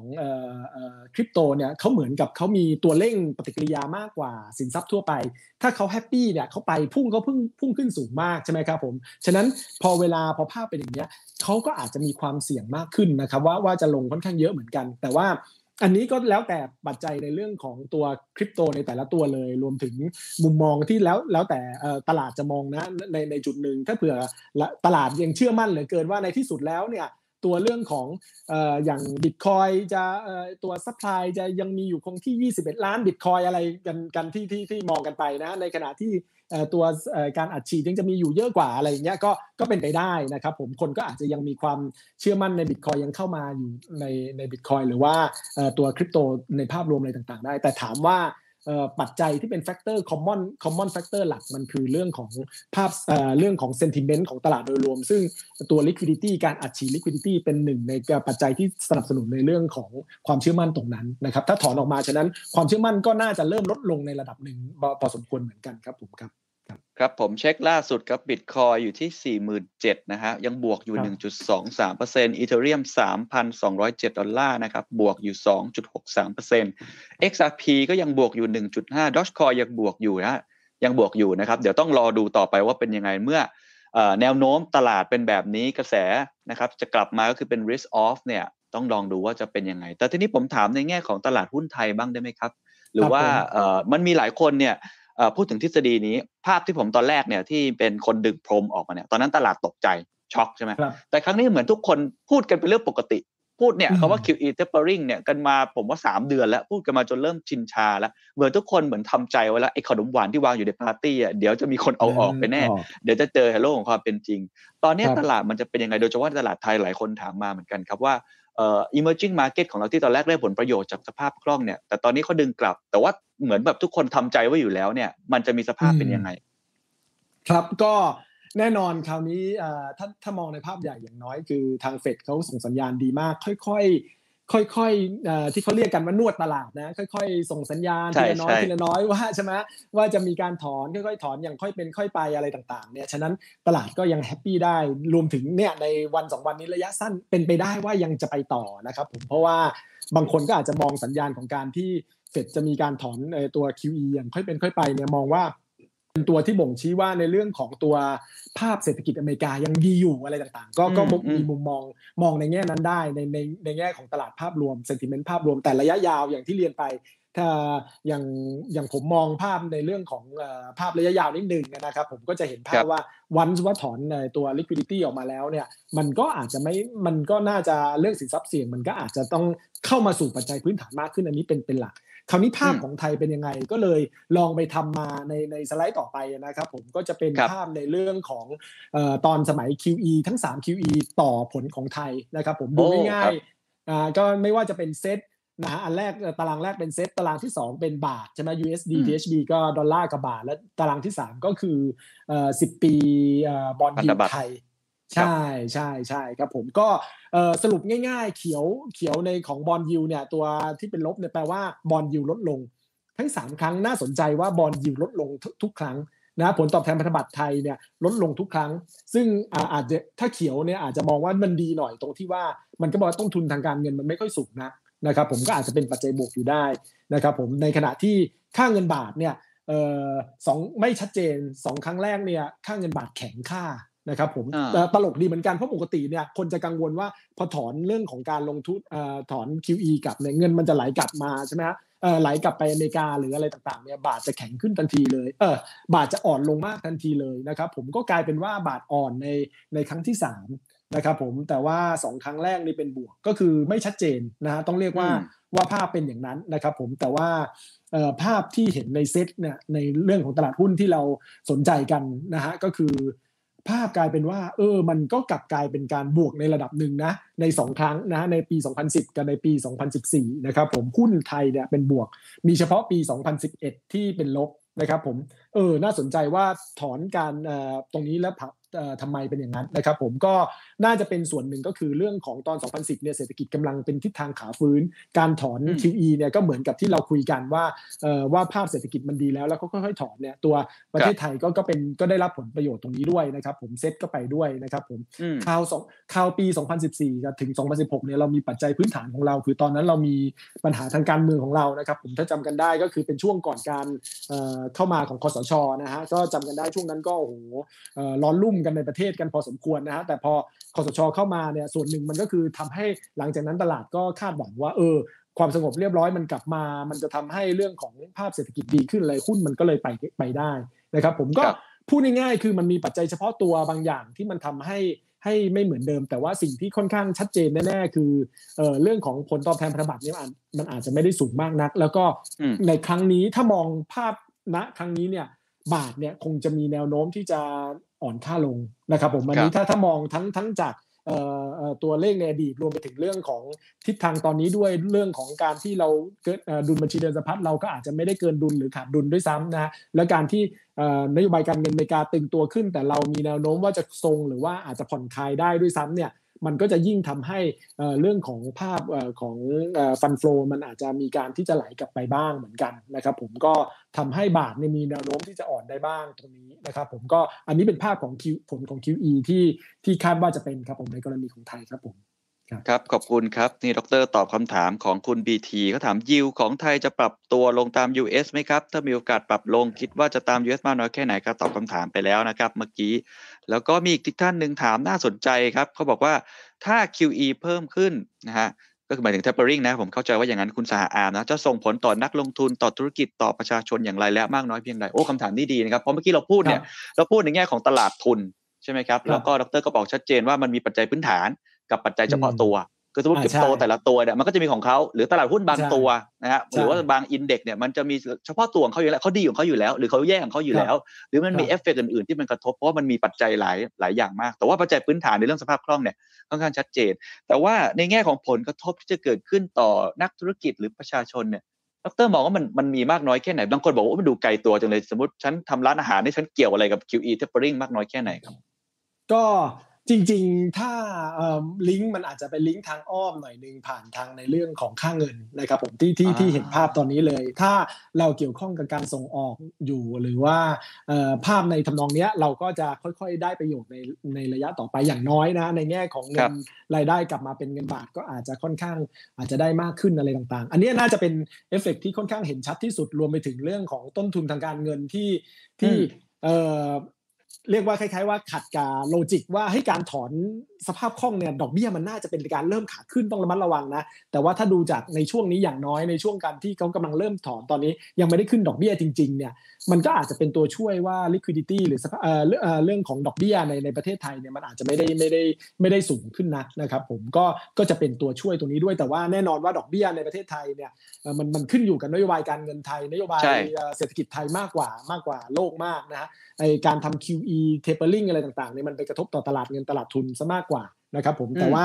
เอออย่างหนึ่งก็คือว่าถ้าเกิดมันทำให้สู่นำไปสู่ความผันผวนมากในเรื่องตลาดเงินตลาดทุนเนี่ยซึ่งณปัจจุบันนี้เราคิดว่าคงไม่น่าจะขนาดนั้น เพราะว่าอย่างที่คุณเคนว่าใช่ไหมเขาค่อย ๆค่อยๆ นวดตลาดค่อยๆเทเลกราฟใช่อย่างอย่างที่ว่ากันเนี่ยค่อยๆ จนจนคนก็รู้อาจจะไม่ตื่นตื่นตระหนกมากความผันผวนก็อาจจะมีไม่มากนัก แต่ว่า ก็อาจจะต้องระมัดระวังอยู่ดียังไงก็ตามเนี่ยว่ามันมันจะอาจจะยังมีความผันผวนขึ้นบ้างเนี่ยถ้าตลาดเซ็ตมันมีความผันผวนขึ้นบ้างความเชื่อมั่นก็อาจจะน้อยลงนะฮะฉะนั้นอันนี้ต้องต้องระมัดระวังตรงตรงตรงจุดนี้บ้าง แต่ว่าปัจจัยบวกคือคนที่ทำเกี่ยวข้องกับการส่งออกนี่ก็อาจจะได้มากขึ้น แต่แต่ในทางกับการนำเข้าก็อาจจะกระทบมากขึ้นนะครับผมถ้าถ้าบาทอ่อนค่าเนี่ยนะครับผมก็อันนี้เป็นภาพที่ลงต่อในเรื่องของ ของตัวภาพของ real sector นะครับผมแล้วก็อีกนิดนึงก็คือว่าเด็กๆรุ่นใหม่นะเข้าไปซื้อคริปโตคืออะไรบ้างเนี่ยใช่ไหมถ้ามันลงผันผวนก็ก็เด็กรุ่นใหม่ก็อาจจะใจใจหายอะไรต่างๆนะครับ ผมก็ระมัดระวังบ้างกระจายการลงทุนบ้างนะครับ ผมก็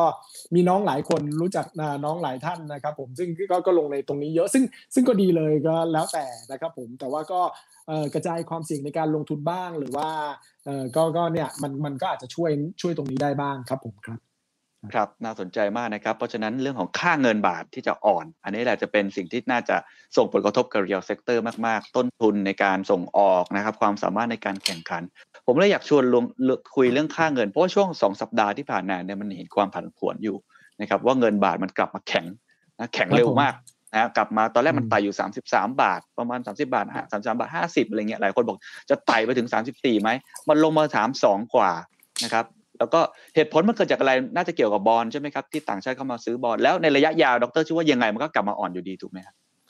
ครับคือในช่วงสั้นๆที่ที่กลับมาแข่งค่าขึ้นก็อย่างที่เราคุยกันเนอะเรื่องของตัวเลขผู้ติดเชื้อที่ดูเหมือนลดลงการเปิดกิจกรรมทางเศรษฐกิจอะไรต่างๆ ในความเชื่อมั่นมันก็มามากขึ้นเงินไหลเข้าตลาดบอลก็มีมากขึ้นด้วยนะครับผมมันก็เลยเป็นเป็น factor หลักในทำนองนี้นะครับผมในขณะที่ตัวพอภาพเช่นนี้ของดอลลาร์เขาก็ไม่ได้แข็งค่าขึ้นมากด้วยนะครับผมในในช่วงที่ผ่านมา คงต้องจับตาต่อไป เพราะว่า สัญญาณโพเวลประกาศแล้วใช่ไหมฮะว่าว่าเรื่องของการทำ tapering ยังไงก็ทำในปีนี้แน่นอนนะครับผมในเดือนหน้าจะมีการเริ่มส่งสัญญาณตัวเลขอย่างที่เราคุยกันนะฮะว่าว่าจะลงเดือนละในการประชุมละหมื่นห้าอย่างที่อย่างที่ผมคาดการไว้หรือเปล่านะฮะก็คงไม่ได้ต่างจากที่ผมคาดไว้มากนะจะจะยาวขึ้นจะน้อยลงอะไรต่างๆ แน่นอนว่ามันก็จะกระทบต่อในเรื่องของ ในเรื่องของทิศทางค่าเงินบ้างรวมถึงภาพรวมนะครับ ผมก็ก็อาจจะได้ได้รับผลกระทบตรงนี้บ้างครับผมครับครับ ครับน่าสนใจครับนี่คือผลกระทบที่เกิดขึ้นนะครับ โอ้โห นี่มันโลกยุคนี้มันโลกวูก้าจริงนะฮะมันเกิดขึ้นที่นู่นสามทุ่มเนี่ยตอนนี้เราคุยกันโอ้โห มันผลกระทบมันเกิดขึ้นแบบเร็วทันที แล้วเดี๋ยวเราคงดูว่าตลาดจะเป็นยังไง ใช่มันเร็วมากแล้วเราไลฟ์กันแบบนี้นี่เลยโอ้ CNBC ก็ นี่ครับมีออกมาแถลงเดี๋ยวผมจะอ่านอีกทีหนึ่งนะครับ แต่ว่าก่อนอื่นนะเดี๋ยวเราจะไปคุยอีกเรื่องหนึ่งแล้วเดี๋ยวจะวกกลับมานะครับอยากจะคุยเรื่องเรื่องของการที่มีข้อเสนอการกู้เงินหนึ่งล้านล้านบาท รวมทั้งผมเห็นนักวิเคราะห์หลายคนเริ่มคุยกันเรื่องว่าเฮ้ยต่างต่างประเทศเขา QE tapering ใช่ไหมเราจะเริ่มทำกับ QE ไทยๆได้ไหมเพราะเศรษฐกิจไทยตอนนี้มัน มันหนักจริง ๆ มันน่าเป็นห่วงมากนะครับ เดี๋ยวคงจะชวนคุยกันตอนนี้ แต่ผมขออนุญาตประชาสัมพันธ์เล็กน้อยนะครับ ดรออสติน เราคุยเรื่องเศรษฐกิจเนี่ยนะครับ เราคุยเรื่องเศรษฐกิจทั้งหมดเนี่ย จริง ๆ ผมว่าภาพหนึ่งที่เราควรจะมีที่จะวางกลยุทธ์นี่นะฮะ ก็คือการเห็นภาพเศรษฐกิจในอนาคตในปี 2022 ผมกับทีมงานก็เลยจัดงานนี้ขึ้นมาครับทุกท่าน ชื่อว่า The Secret Sauce Strategy Forum นะครับ เป็นงานที่ทุกท่านเนี่ยจะต้องวางกลยุทธ์อยู่แล้วใช่ไหมครับ เราสามารถที่จะสร้างเป็นคัมภีร์กลยุทธ์ฝ่าวิกฤตปี 2022 ให้ครับก็จะจัดขึ้นที่ 11 กันยายนนะครับงานเต็มวันเลยครับ มีตั้งแต่พูดถึงเทรนด์ธุรกิจเทรนด์เศรษฐกิจ พูดถึงพฤติกรรมผู้บริโภค พูดถึงพฤติกรรมการตลาดนะครับ หลายอย่างที่ดรออสซินพูดเนี่ยจะขมวดมาเป็นปม แล้วเป็น key take away เป็น framework ให้กับทุกท่านนะครับ นอกจากนี้ยังมีนักธุรกิจอีก 5 ท่านเนี่ยบทเรียนจาก 8 ผู้บริหารชั้นนำนะครับคุณช้างไทยยูเนียนนะครับอันนี้ดรยรรยงจาก SCB เอ่อ EIC นะครับก็จะมาเล่าภาพธุรกิจให้ฟัง รวมทั้งยังจะมีนักธุรกิจอย่างคุณช้างไทยยูเนียน คุณศุภจีนะครับ คุณพงษ์ SC Asset นะครับ หรือว่าจะเป็นของเมเจอร์นะฮะที่โดนผลกระทบเยอะมากเลย ในเรื่องของโรงภาพยนตร์เนี่ยตอนนี้ยังเปิดไม่ได้นะโรงเป็นที่เดียวที่ยังกลับมาเปิดไม่ได้นะคนอื่นเขาเปิดกันหมดแล้วนะครับคลายล็อกกันไปหมดแล้ว หลายๆธุรกิจหรือว่าบาร์บีคิวพลาซ่าครับคุณชาตยาคุณเป้เนี่ยก็โดนผลกระทบเยอะมากจากร้านอาหาร ตอนนี้คุณเป้น่าจะทยอยกลับมาเปิดได้แล้ว แต่จะให้แค่ห้าสิบเปอร์เซ็นต์เพราะส่วนใหญ่ อยู่ในห้างนะครับ จะมาเผยความลับของธุรกิจครับว่าเขาวางแผนกลยุทธ์กันอย่างไร ในโลกที่ผันผวนแบบนี้ ที่มันโลกมันเปลี่ยนแปลงอย่างรวดเร็วนะครับงานจะวันที่ 11 กันยายนครับถ้าใครสนใจเข้าไปได้ที่เว็บไซต์10 Event นะครับเดี๋ยวทีมงานขึ้น QR code ให้สแกนตลอดทั้งการพูดคุยกับดรออสตินเลยนะครับใครสนใจเชิญนะครับ 11 กันยายนนะครับทราบว่าดรออสตินก็จะไปฟังด้วยใช่ไหมครับ อ๋อแน่นอนครับยินดีอยากอยากฟังอย่างยิ่งครับผมเพราะว่าคราวที่แล้วก็ฟังนะครับ ผมตอนที่จัดของทางทางเดอะสแตนดาร์ดเนี่ยก็ก็ฟังนะครับ ผมตอนนั้นยังไม่ได้ได้มีการได้พูดคุยกับคุณเคนมันเป็นสัมภาษณ์อะไรกันอย่างนี้เลย ก็ติดตามเป็นแฟนติดตามเดอะสแตนดาร์ดแล้วก็ตอนคราวนั้นนี่ก็น่าสนใจมาก เพราะว่าตอนนั้นก็ลงในในภาพของเศรษฐกิจในภาพใหญ่ และคราวนี้ก็ยิ่งน่าสนใจ เพราะว่ามันเป็นในเรื่องของ strategy ในเชิงของกลยุทธ์นะฮะคนที่ทำด้านกลยุทธ์นี่น่าสนใจมากที่ที่จะต้องฟังตรงนี้ครับ ผมว่าเขามีมีเคล็ดลับยังไงที่จะสามารถสู้ในวิกฤตขนาดใหญ่ของโลกตอนนี้ได้ครับผมครับโอ้ขอบคุณมากนะครับ ใครสนใจเข้าไปที่เว็บไซต์ 10 Event นะครับ อย่าลืมนะครับ ก่อนเที่ยงคืนนี้เท่านั้นนะฮะ ที่จะเป็น Early Bird 999 บาทนะครับเนี่ยนะครับถึงวันที่ศุกร์27 วันนี้เท่านั้นนะครับ เว็บไซต์นี่ครับ เดี๋ยวทีมงานแปะลิงก์ให้ในทั้ง YouTube Facebook นะครับ เว็บไซต์ zipeventapp.com นะครับ เข้าไปก็จะมีเห็นชื่อของ The Secret Sauce เลยนะครับ หรือว่า QR Code นะครับ สแกนได้เลยนะครับ อันนี้ใครสนใจลองดูนะครับ งานจัดวันที่ 11 กันยายนนะครับ เดี๋ยวไปเจอกันในวันนั้นนะครับอะโอเค เรากลับมาการพูดคุยของเราต่อนะกำลังเข้มข้นสนุกมาก ๆ เลย หลายคนชอบมากที่ดรออสตินอธิบายภาพของ QE tapering ให้ฟังนะครับ แล้วกลับมาที่ประเทศไทยบ้างหลายคนบอกโอ้โหประเทศไทยนี่น่าน่าเป็นห่วงมากหนักมากๆโควิด เหมือนจะยังคุมได้แต่จริงๆก็ยังคุมไม่อยู่ดีนัก ยังวิกฤตอยู่ ยังตัดอยู่ที่เส้นนะครับว่าผู้ติดเชื้อจะเป็นยังไงผู้เสียชีวิตจะเป็นยังไง วัคซีน supply เราก็ยังดูไม่แน่นอนนะครับแต่เศรษฐกิจเนี่ยมันไปแล้วโอ้หลายคนบอกมันมันน่าเป็นห่วงมากเหลื่อมล้ำก็จะเกิด จะตกกระบวนหรือเปล่าเพราะเป็น K-shape recovery อะไรต่างๆ มันก็เลยมีเริ่มแนวคิดครับ แนวคิดว่ากู้ดีไหมกู้ดีไหมอีกหนึ่งล้านล้านนะครับมุมมองของดรซินคิดว่ายังไงครับ เราจำเป็นต้องกู้จริงไหมครับ ก็ถ้ามุมมองส่วนตัวของผมเลยก็ก็ก็คือเชื่อว่าก็น่าควรที่จะนะครับผมในระดับหนึ่งตรงตรงนี้ว่าอย่างที่เรียนไปตอนเมื่อกี้นี้นะครับผมว่าคราวนี้การลดความรุนแรงของการระบาดนี่มันมันมันมีอยู่จริงๆนะครับผมเราเห็นภาพเศรษฐกิจที่มันชะลอลงค่อนข้างเยอะใช่ไหมฮะแต่ว่าในแง่ของตัวเรื่องของมาตรการที่เข้ามาช่วยในค่อนข้างน้อยนะครับผมก็ท่านผู้ว่าอย่างที่ทางกราฟิกขึ้นมาให้เลยนะฮะท่านผู้ว่าการธนาคารแห่งประเทศไทยน่าจะเป็นครั้งแรก ๆ ในประวัติศาสตร์ที่ท่านออกมาพูดในแง่ว่านโยบายการคลังควรทำมากกว่านี้นะครับผมในแง่ของการที่จะกู้เพิ่มอีกหนึ่งล้านล้าน แล้วก็มากลบหลุมลึกทางเศรษฐกิจอะไรเงี้ยซึ่งตามที่ท่านว่าก็คือเนี่ยตอนนี้มีหลุมมาแล้ว 1.3 ล้านล้าน แล้วก็ต่อไปถ้าเผื่อยังเกิดอย่างนี้ต่อไปมันคือ 2.6 ล้านล้านในในแง่ของคนที่เรื่องของรายได้ที่หายไปนะครับผมการจ้างงานที่หายไปอะไรต่างๆเนี่ย ถ้าตีภาพง่ายๆเนี่ยหลุมหลุมรายได้หรือหลุมด้านเศรษฐกิจเนี่ยรวมไปถึงเรื่องของแผลเป็นหลายคนพูดคำนี้นะให้ให้ลองคิดภาพง่ายๆอย่างนี้นะครับผมว่าสมมุติว่าธุรกิจเนี่ยเคยเปิดได้แล้วก็มาปิดไป ถ้าปิดไปแล้วก็ให้เงินเขาเยียวยาเขาไม่ไม่พอในระดับที่เขาจะสามารถอยู่ได้ ตัวแรงงานเนี่ยเขาก็จะกลับบ้านไป นะครับผมธุรกิจก็จะต้องปิดไปนะครับ ถ้าปิดชั่วคราวตอนวันว่าหลังจากกลับมาแล้วเปิดใหม่เนี่ยยังไงเต็มร้อยมันไม่ได้กลับมาเต็มร้อยหรอกนะครับผมบางคนก็คือออกจากธุรกิจไปเลย ออกจากการทำงานไปเลย โดยเฉพาะยิ่งแรงงานที่เขามีฝีมืออ่าดรออสินน่าจะมีปัญหาขัดข้องทางเทคนิคนะครับ ไม่เป็นไรครับทุกท่านนี่แหละครับบรรยากาศละอ่าดรออสินกลับมาแล้ว เดี๋ยวรอสักครู่นะครับ ครับผมครับครับน่าจะกลับมาแล้วน่าจะมีปัญหาขัดข้อง อ่ากลับมาแล้วครับโอ้โห พอพูดถึงเอ่อการเรื่องเรื่องของหลุมเศรษฐกิจนะหายเลยครับ ตกใจนึกว่าโดนอุ้มฮะโดนตัดสัญญาณแล้วเรียกไปแล้วนะครับ ก็ก็ไม่ได้ขนาดนั้นครับผมครับก็อย่างที่เรียนไปถ้าผมสรุปภาพรวมก็คือว่าธุรกิจที่เขาต้องปิดลงนะครับผมแรงงานที่เขาเคยอยู่แล้วเขาไม่ได้ทำงานเนี่ยยิ่งถ้าปิดนานอะไรต่างๆ เนี่ยเขาจะ เขาก็จะ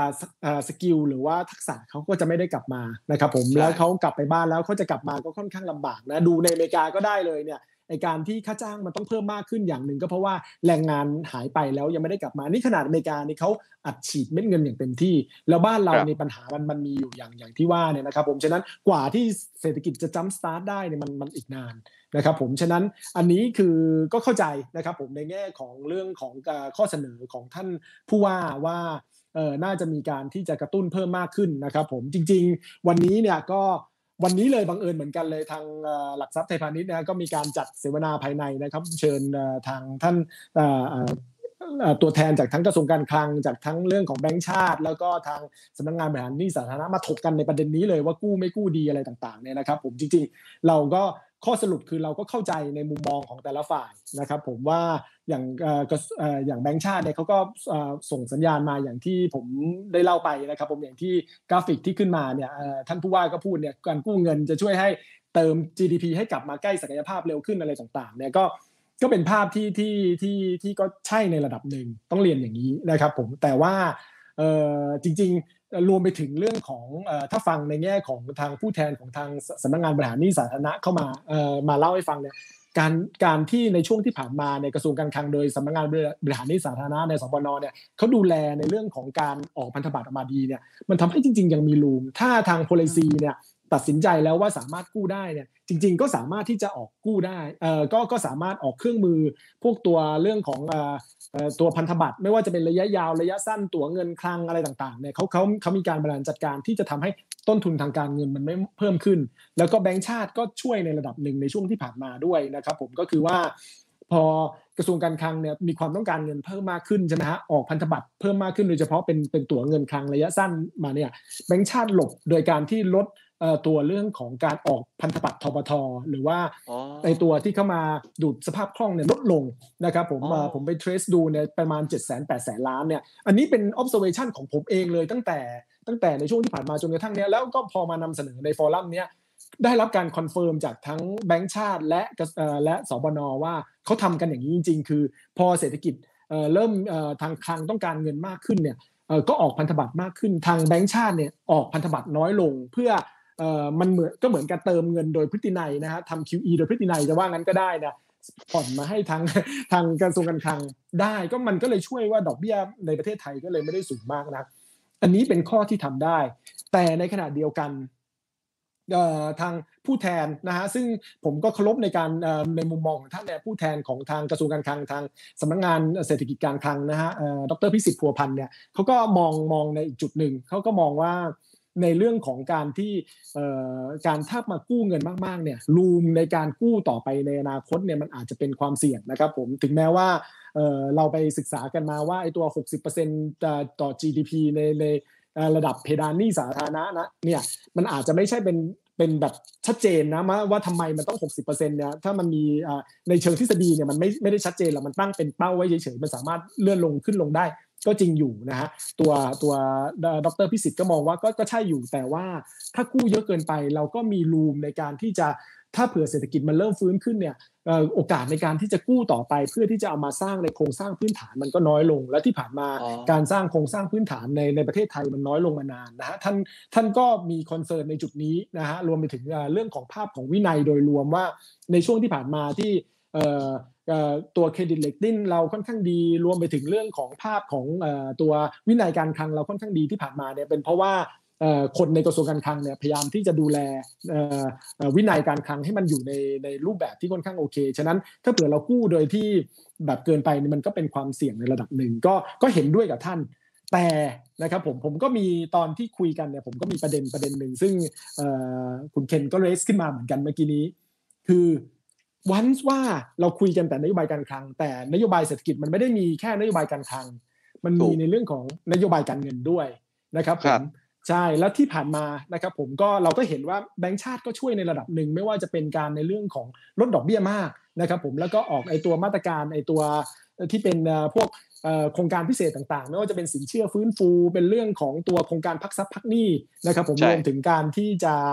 ตัวการรีไฟแนนซ์มาให้มีการเจรจาสร้างหนี้อะไรต่างๆ ใช่ แต่ประเด็นคือว่า ไปดูตัวเลขจริง ๆ นะครับผมถ้าเผื่อไปฟังจริง ๆ นะฮะว่าโอเคฟังตัวเลขว่าเอ้ยมันมันดูดีขึ้นอะไรต่างๆนะมันมีการช่วยเหลือมีการปล่อยสินเชื่อแล้ว 92,000 ล้านอะไรต่างๆนะครับวงแต่งวงเงินรวมมัน 250,000 ล้านเก้าหมื่นน้อยไปมันสามสิบกว่าเปอร์เซ็นต์สามสิบเจ็ดเปอร์เซ็นต์แล้วยิ่งพักซับพักหนี้เนี่ยนะฮะเอ่อตัวโครงการทั้งหมดเนี่ยวงเงินแสนล้าน ตอนนี้มีการคนยอดอนุมัติเข้าร่วมโครงการประมาณหมื่นห้าร้อยละเอ่อห้าร้อยล้าน น้อยมาก น้อยมากนะครับผมมันแสดงว่าจริงๆเนี่ยโครงการแบบนี้เนี่ยมันไม่ได้เข้าสู่ในเรื่องของ sector จริง ๆ นะครับ ผมถามว่าทำไมจริง ๆ ภาพแบบนี้มันไม่ได้ผิดแปลกอะไรนะ ภาพมันเป็นทั่วโลกไอโครงการที่ช่วยเฉพาะจุดเนี่ยเห็นว่ามันมีความเสี่ยงโดยเฉพาะความเสี่ยงในเรื่องของเครดิตตามที่แบงก์ชาติว่าเนี่ยแล้วก็เข้าไปช่วยเฉพาะจุดเนี่ยมันไม่ค่อย work ทั้งในทั้งในระดับโลกรวมถึงของเรา ระดับโลกนี่คืออย่างในอเมริกาเนี่ยทางเฟด กับทาง Treasury ของอเมริกาเนี่ยเขามีโครงการแบบนี้มาโดยตลอดสมัยสมัยตัวรัฐมนตรีคลังของทรัมป์เนี่ยคุณมานูชินกับทางคุณโพเวลเนี่ยก็คุยกันในในประเด็นเหล่านี้มาในที่สุดก็ไม่ค่อย work แต่ที่มัน work มันคือนโยบายการเงินแบบขนาดใหญ่นะครับผมซึ่งซึ่งก็คือเรื่องของการทำ QE การทำตัวเรื่องของการลดดอกเบี้ยมากๆ เพราะทำอย่างนั้นเนี่ย เรื่องค่าเงินมันก็จะอ่อนค่าลง มันก็จะช่วยในเรื่องของเงินในเรื่องของการการค้าระหว่างประเทศด้วยในระดับหนึ่งด้วย แล้วก็อีกจุดหนึ่งก็คือว่า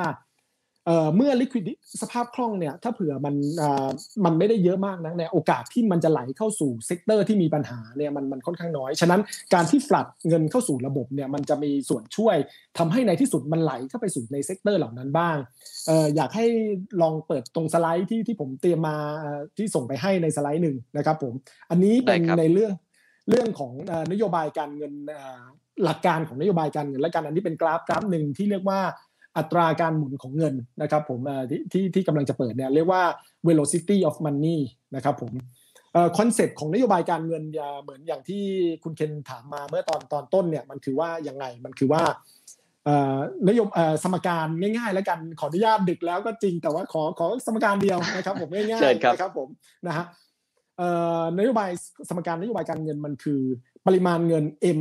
คูณกับการหมุนของเงินหมุนเท่าไหร่เนี่ยมันจะเท่ากับ GDP รวมคูณกับเงินเฟ้อหรือว่า P คูณ Q ที่เรียกว่า GDP เนี่ยนะครับผมถ้าเผื่อเกิดวิกฤตขึ้นมานะครับผมแน่นอนตัว P กับ Q มันลดลงไปเยอะนะครับผมเอ่อในฝั่งของอีกด้านหนึ่งถ้าสมการเท่ากันได้ ปริมาณเงินถ้าอยู่เท่าเดิมเนี่ยมันแปลว่าอัตราการหมุนของเงินมันลดลง ถามว่าในความเป็นจริงมันเป็นจริงไหม มันเป็นจริงเลยเหมือนกับภาพในตอนนี้เนี่ยถามว่าการไปปล่อยเอ่อเรื่องของฟังก์ชันของแบงก์พาณิชย์เนี่ยปล่อยสินเชื่อให้กับประชาชนให้กับอะไรต่อมีอะไรเยอะไหมไม่ไม่ค่อยเยอะหรอกนะเพิ่งเห็นในเรื่องของสินเชื่อที่ ให้กับ SME เนี่ยโกรดเริ่มเป็นบวกบ้างในไตรมาสที่ 2 แต่ว่าต้องเอามารวมกับซอฟท์โลนถ้าไม่รวมซอฟท์โลนเนี่ยโกรดของสินเชื่อ SME เนี่ยติดลบค่อนข้างเยอะมาก 3-4%นะครับผมเป็นเป็นภาพอย่างนี้มานานมันแปลว่าอะไรแปลว่าแบงก์กลัวแล้วก็ไม่ปล่อยสินเชื่อในช่วงเศรษฐกิจแย่นะครับ V มันเลยลดลงอัตราการหมุนของเงินลดลง เพราะว่าเงินจะหมุนในระบบเศรษฐกิจได้มันก็คือว่าเราได้รายได้ใช่ไหมครับผมเราทำธุรกิจเราเราทำงานได้ได้เงินเดือนนะคุณเคนทำธุรกิจได้ได้เงินมาใช่ไหมเอาเงินเข้าไปฝาก พอเงินเข้าไปฝากในธนาคารเนี่ยคนมาขอกู้ต่อ เงินมันหมุนต่อ ในสถานการณ์เศรษฐกิจเนี่ยเงินมันหมุนอย่างนี้เขาเรียกว่าเงินหมุนไปพอเศรษฐกิจแย่แบงก์พาณิชย์กังวลว่าเอาเงินไปฝากก็ได้ แต่พอคนมาขอกู้เนี่ยไม่ค่อยอยากให้กู้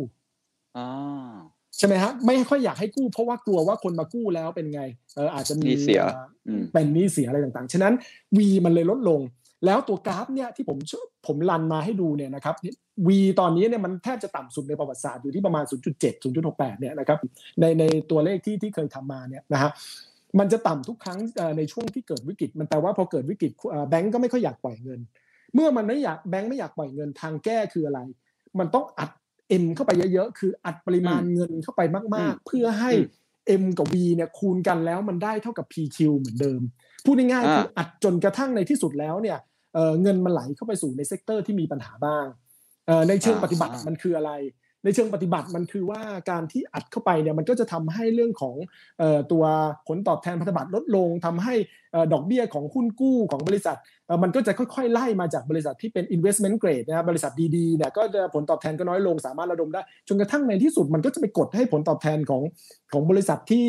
ที่อาจจะเนี่ยต้องการเงินในที่มีความเสี่ยงหน่อยเนี่ยลดลงไปด้วยนะครับผมรวมไปถึงเรื่องของดอกเบี้ยในตลาดในในแบงก์ในอะไรแต่ไม่อะไรมันก็ลดลง ไปด้วยนะครับผมมันก็ช่วยทำให้ในที่สุดเนี่ยต้นทุนทางการเงินถูกลงธุรกิจสามารถเข้าถึงแหล่งเงินได้มากขึ้นบ้างนะครับผมอันนี้เป็น concept หลักๆ ในเรื่องของนโยบายการเงิน ซึ่งผมเชื่อว่าเราน่าจะทำได้นะฮะโดยภาพอย่างนี้ตามทฤษฎีมันควรที่จะทำแต่ว่าแน่นอนว่าแบงก์ชาติก็กังวลในความเสี่ยงที่ถามว่าเขาความกังวลของเขานี่ถูกต้องไหมก็ถูกต้องในระดับหนึ่งเพราะว่าข้อเสียของนโยบายที่ผมเพิ่งเล่าไปนั่นคือมันจะเกิดฟองสบู่ขึ้นแน่นอน นะครับผมเหมือนกับอเมริกาที่เกิดขึ้นในตอนนี้ว่าหุ้นขึ้นเกินปัจจัยพื้นฐานค่อนข้างเยอะถ้าถ้าถ้าเราไปดูในเรื่องของ PE ratio หรืออะไรก็แล้วแต่รวมไปถึงพวกคริปโตรวมไปถึงเรื่องของตัวสินค้าพวกภัณฑ์อะไรต่างๆ ที่มันขึ้นมา all time high โดยเฉพาะในช่วงต้นปีที่ผ่านมา มันคือ bubble ในระดับหนึ่งนะครับผมรวมไปถึงเรื่องของปัจ supply chain อะไรที่มันมีปัญหาในช่วงที่ผ่านมาด้วยนะครับผมก็อันนั้นคือคือเรื่องของ bubble ฟองสบู่ที่เราต้องไปดิวในระยะต่อไป แต่ณปัจจุบันสิ่งที่กันแย่คือธุรกิจที่เป็น SME คนที่อยู่ในระบบจ้างงานตรงนั้น ก็ควรที่จะได้รับความช่วยเหลือตรงนี้ด้วย ฉะนั้นในมุมมองของผมทั้งนโยบายการเงิน ทั้งนโยบายการคลังควรที่จะสอดประสานกัน แล้วก็มีการช่วยอย่างเต็มที่นะครับผมแต่ว่าก็เราก็เข้าใจในมุมมองของหน่วยงานของของแต่ละที่นะครับ ผมกระทรวงการคลังก็อาจจะมองว่า เราต้องระมัดระวังในวินัยการคลังในในฝั่งของแบงก์ชาติก็อาจจะต้องระมัดระวังในเสถียรภาพของของเศรษฐกิจเสถียรภาพด้านการเงินอะไรต่างๆ ก็เข้าใจในตรงนี้นะครับผมแต่ว่าเราทั้งสองจุดเนี่ยมันก็นำไปสู่ในเรื่องของเนี่ยโอกาสที่จะเกิดหลุมรายได้ครับผมครับครับครับโอเป็นการ ทำกราฟออกมาได้เข้าใจง่ายมากๆนะครับ แต่ก็คงต้องดีเบตกันค่อนข้างเยอะนะฮะถกเถียงกันค่อนข้างเยอะนะครับ เพราะว่าการทำ QE แบบนี้เดี๋ยวเดี๋ยวคำถามที่ผมจะถามต่อคือ มันก็จะเป็นลักษณะค่อนข้างเฉพาะตัว เหมือนกันแล้วเพราะเป้าหมายมันมันเฉพาะตัวมาก คือเป้าหมายเนี่ยผมอาจจะขออนุญาตใช้คำที่อาจจะใช้คำไม่แน่ใจว่าถูกต้องหรือเปล่านะครับคือมันค่อนข้างจะ indirect อะครับดรออสซินคือมันไม่ได้โดยตรงเข้าไปที่ SME ที่เราต้องการถูกไหมครับ แต่ดรออสซินพยายามจะบอกว่าต้องเอาตัว M เยอะๆใหญ่ไปก่อนแล้วเดี๋ยวมันจะไหลไปเองเพราะ V มันไอความฝืดเนี่ยผมเรียกว่าฝืดมันมันมันฝืดมากเลยไอ velocity เนี่ยมันไม่หมุนไปเลยแบบนี้นะครับผมว่าหลายคนก็อาจจะจะมีคำดีเบตกันต่อไปต่อมาได้ ว่าไอการทำแบบนี้มันอ้อมไปไหมครับ แล้วผลข้างเคียงที่จะเกิดขึ้นมันเป็นยังไง คือถ้าเป็นคีของฝรั่งนี่มันชัดนะว่าเขาต้องการจะอุ้มใคร แล้วสภาพคล่องของเขาเป็นปัญหาใช่ไหมครับ แต่อันนี้มันเป็นเรื่องของการปล่อยกู้ หรือว่าการที่จะเอาสภาพคล่องไปสู่คนตัวเล็ก ๆ เนี่ย มันมีผลข้างเคียงอะไรไหมครับ แล้วหรือวันนี้ที่ได้คุยกับ ไม่ว่าจะเป็นฝั่งแบงก์ชาติเอง หรือคลังเองที่เขามองอยังไงบ้างครับก็แน่นอนนะครับผมอย่างที่เรียนไปก็คือฝั่งของอย่างกระทรวงการคลังโดยเฉพาะทางสำนัก งานเศรษฐกิจการคลังนะฮะเขาก็มองในแง่ของว่าต้องอาจจะต้องระมัดระวังในวินัยการคลังเหมือนกันนะ ถ้ามันขึ้นเกินไปอะไรต่างๆ มันก็เหมือนคนนะว่าใช้จ่ายเกินวงเงินบัตรเครดิตอะไรต่างๆเนี่ยมันก็อาจจะทำให้ในเรื่องของการ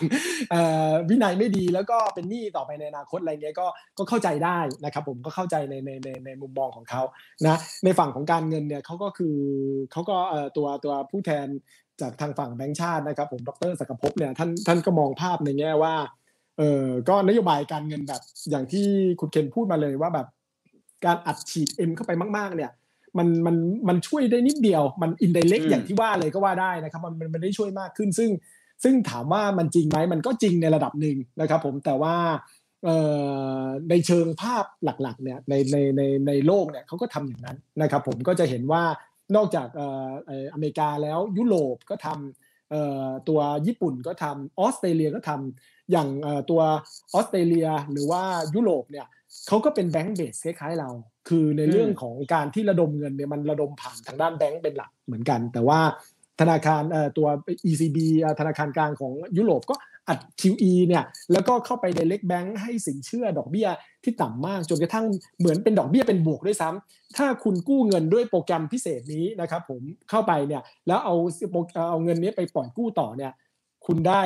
คุณคุณไม่ต้องเสียดอกเบี้ยแต่คุณได้เงินเพิ่ม นี่มีโปรแกรมใช่มันมีโปรแกรมอย่างนี้ในยุโรปนะครับผมจนกระทั่งมันก็ผลักดันทำให้ในเรื่องของยอดสินเชื่อในยุโรปเริ่มฟื้นขึ้น ตอนนี้ถ้าเทียบเศรษฐกิจโดยภาพรวมโดยโดยที่สุดเนี่ยจริงๆ ยุโรปเหมือนฟื้นมากขึ้นเลยนะเซอร์ไพรส์มากนะฮะเพราะว่าเราก็จะรู้ว่ารู้สึกว่าอเมริกาเขาน่าจะดีกว่านะยุโรปอาจจะแบบคนแก่เยอะหรือว่าอะไรรัฐสวัสดิการอะไรต่างๆ กลายเป็นว่า เฮ้ยผลประกอบการบริษัทของยุโรปอะไรก็ออกมาค่อนข้างดีในหลายที่ก็เชียร์ให้ไปลงในตลาดยุโรปกันก็ว่ากันไปนะครับผมแต่ว่าภาพหนึ่งที่ผมมองว่ามันช่วยตรงนี้ก็คือเรื่องของการทำ QE นะในตัวออสเตรเลียก็เช่นเดียวกันนะครับผมเขามีความเสี่ยงอะไร นโยบายการคลังอัดฉีดเต็มที่ นโยบายการเงินทำเต็มที่นอกจากทำ QE แล้วยังทำ yield curve control ด้วย อันนี้อาจจะเป็นลึกไปอีกนิดนึงก็คือว่าตั้งเป้าไว้เลยว่า นอกจากดอกเบี้ย ดอกเบี้ยนโยบาย ซึ่งเป็นดอกเบี้ยระยะสั้นมากนะครับผมคือหนึ่งคือหนึ่งวันอะไรต่างๆเนี่ยยังไป fix ดอกเบี้ย 3 ปี หรือว่าดอกเบี้ย 10 ปีแล้วแต่ที่เนี่ยว่าให้อยู่ในระดับที่กำหนดนะครับผมในกรณีของตัวออสเตรเลียเนี่ยคือเขา fix ดอกเบี้ย 3 ปีนะครับผมแล้วเขาไปคุมที่ตรงนั้นได้ พอไปคุมที่ตรงนั้นได้เนี่ยคนก็เริ่มก็ไม่ไม่คิดว่าเฮ้ยพอกังวลแล้วบอลยูจะเด้งขึ้น ฉะนั้นดอกเบี้ย ของออสเตรเลียก็อยู่ในระดับต่ำต้นทุนทุนทางการเงินก็ก็เข้าไปสู่ในเรื่องของธุรกิจได้ค่อนข้างง่ายขึ้น เศรษฐกิจเขาถึงฟื้นแล้วนะพอฟื้นแล้วเนี่ยพอในปัจจุบันพอเริ่มเกิดโควิดมากขึ้นใช่ไหมครับผมจริงๆก็ไม่ได้มากเลยไม่ไม่กี่ไม่ไม่ยังล็อกดาวน์อยู่เลยใช่เออแต่เขาก็ล็อกดาวน์แรงได้เลย เพราะว่าเขาเพื่อความเต็มที่ในขณะที่ของเราระบาดเป็นเนี่ยระดับหมื่นสองหมื่นเนี่ยนะครับผมฉะนั้น การทำเนี่ยในที่สุดเนี่ยมันมันช่วยระดับหนึ่งรวมไปไปถึงมันช่วยทำให้ในเรื่องของค่าเงินมันมันอ่อนค่าหรือว่ามันค่อนข้าง support ในในในในในด้านนั้นด้วยนะครับผมเพราะว่านโยบายการเงินเราดูที่เดี่ยวๆไม่ได้ มันก็ช่วยกัน จริง ๆ จะว่าไปเนี่ยแบงก์ชาติก็ในช่วงหลังนะครับผมถึงแม้เขาไม่ได้ทำ QE อย่างชัดเจนอย่างโจ่งแจ้งเนี่ยแต่ว่าไอ้เรื่องของนโยบายที่เขาช่วย support ผ่านทางกับทางของคลังผ่านทางด้านสำนักงานบริหารหนี้สาธารณะที่ช่วยลดไอ้ตัว การออกพันธบัตรเนี่ยมันก็ช่วยเป็น QE โดยพฤตินัยในระดับหนึ่งก็ก็ยอมรับว่าเออเขาก็ support ในด้านจุดนั้นในระดับหนึ่งรวมไปถึงเรื่องของค่าเงินเนี่ยเราก็จะเห็นทิศทางค่าเงินเราในช่วงปีนี้เนี่ยอ่อนกว่าที่อื่น ซึ่งในส่วนตัวของผมผมรู้สึกว่าเอ้ยอันนี้ภาพมันอาจจะค่อนข้างมันค่อนข้างดีในระดับหนึ่งเลยล่ะเพราะว่าในช่วงตั้งแต่ปี 14 ถึง 19 นะครับผมใน 5 ปีที่ผ่านมาเนี่ยค่าเงินเราแข็งค่าขึ้นทั้งในกับดอลลาร์ทั้งแข็งกับ ทุกสกุลที่ที่มันจะมีสับเศษศาสตร์นะดัชนีค่างเงินบาทนะเนี่ย nominal effective exchange rate อะไรต่างๆเนี่ยเราแข็งกว่า 20%นะครับผมโซฟาตั้งแต่ 19 จนถึงปัจจุบันเราเริ่มอ่อนค่าลงแล้วประมาณ 3-4%อะไรต่างๆเนี่ยจากจากในปัจจัยนั้นน่ะต่อไปก็มีความเป็นไปได้ว่ามันมันจะอ่อนลงเรื่อยๆ โดยเฉพาะนโยบายการเงินถ้าแอบค่อยๆ ผ่อนคลายโดยที่ไม่ได้บอกเปิดเผยอย่างเงี้ยนะครับผมค่อยๆค่อยๆช่วย support ไปตรงนี้แล้วก็ เอ่อแล้วแล้วก็ถ้าเผื่อเงินไหลออกอะไรต่างๆ บ้างนะครับผมแล้วก็คอยบริหารจัดการไม่ให้มันวูบวาบจนเกินไป ซึ่งเราก็เห็นแบงก์ชาติทำตรงนี้นะฮะเห็นใช้ตัวทุนสำรองก็เริ่มลดลงตรงนี้เนี่ยมันก็อาจจะเป็นข้อดีก็ได้นะครับผมก็ก็คือพูดง่ายๆคือก็ไม่ได้ไปว่าเขาแรงมากถ้าถ้าเรียนตรงๆอย่างนั้นนะฮะแต่ว่าในในในเชิงทฤษฎีก็ยังเชื่อว่าอยากควรที่จะทำ QE แต่ในปัจจุบันเนี่ยเขาก็เริ่มทำบ้างแล้วในในเชิงพิธีนัยกับเรื่องของการดูแลเรื่องของค่าเงินบาทครับผม ครับครับครับชัดเจนครับก็เป็นการเสนอแนวคิดแล้วกันนะครับเขาจะทำไม่ทำเดี๋ยวก็เดี๋ยวลองดูกันอีกเรื่องหนึ่งแต่ผมก็เพิ่งทราบว่าโดยพฤตินัยนี่เขาทำไปแล้วระดับหนึ่งเหมือนกัน อันนี้ต้องไปดูในเชิงลึกๆเลย แต่ว่าในช่วงท้ายแล้วกันนะครับ เราลบกวนเวลาดรออสซินมาเยอะแต่ว่ายอดคนดูไม่ตกเลยครับ ใน YouTube นี่แตะพันตลอดนะครับ คนสนใจมากๆนะครับ แล้วก็เป็น FC ดรออสตินหลายคนนะครับบอกว่าสนุกมากๆนะครับ อยากจะถามในแง่ของตัวเมื่อกี้เราพูดกันว่า โอเคแหละคลังก็คงมาประมาณนี้แหละ ถูกไหมฮะแบงก์ชาติก็คงประมาณนี้แหละเขาคงนำดำเนินนโยบายแบบนี้ต่อไป คงยังไม่มีอะไรที่จะเหมือนกับทำอะไรที่มันค่อนข้าง unconventional สักเท่าไหร่ในตอนนี้เท่าที่ดูสัญญาณถูกไหมฮะทีนี้ภาพของเศรษฐกิจไทยเนี่ย มันจะเป็นยังไงต่อไปอาจจะมองยาวๆหน่อยได้ไหมครับ ในมุมมองของดรออสตินอาจจะสักปีนึงเนี่ยมันมันน่าเป็นห่วงมากน้อยแค่ไหน มันจะกระทบกับพวกเรามากน้อยแค่ไหน มันมีอะไรที่อยากจะบอกกล่าวกับทุกท่านไหมครับ ก่อนเข้านอนไม่รู้จะนอนหลับฝันดีหรือฝันร้ายนะครับเชิญครับครับ คือนะต้องเรียนไว้ก่อนแล้วกันว่าผมอ่าเป็นนักเศรษฐศาสตร์ที่อาจจะแบบทิพิคอลนักเศรษฐศาสตร์เลยหรือว่าเป็นปกติเลยคือ เขาบอกว่าเศรษฐศาสตร์เนี่ยเป็นเศรษฐศาสตร์ที่ศาสตร์แห่งความหดหู่นิดนึง คือคือมองในแง่ร้ายนิดนึงนะครับ ผมถ้าถ้า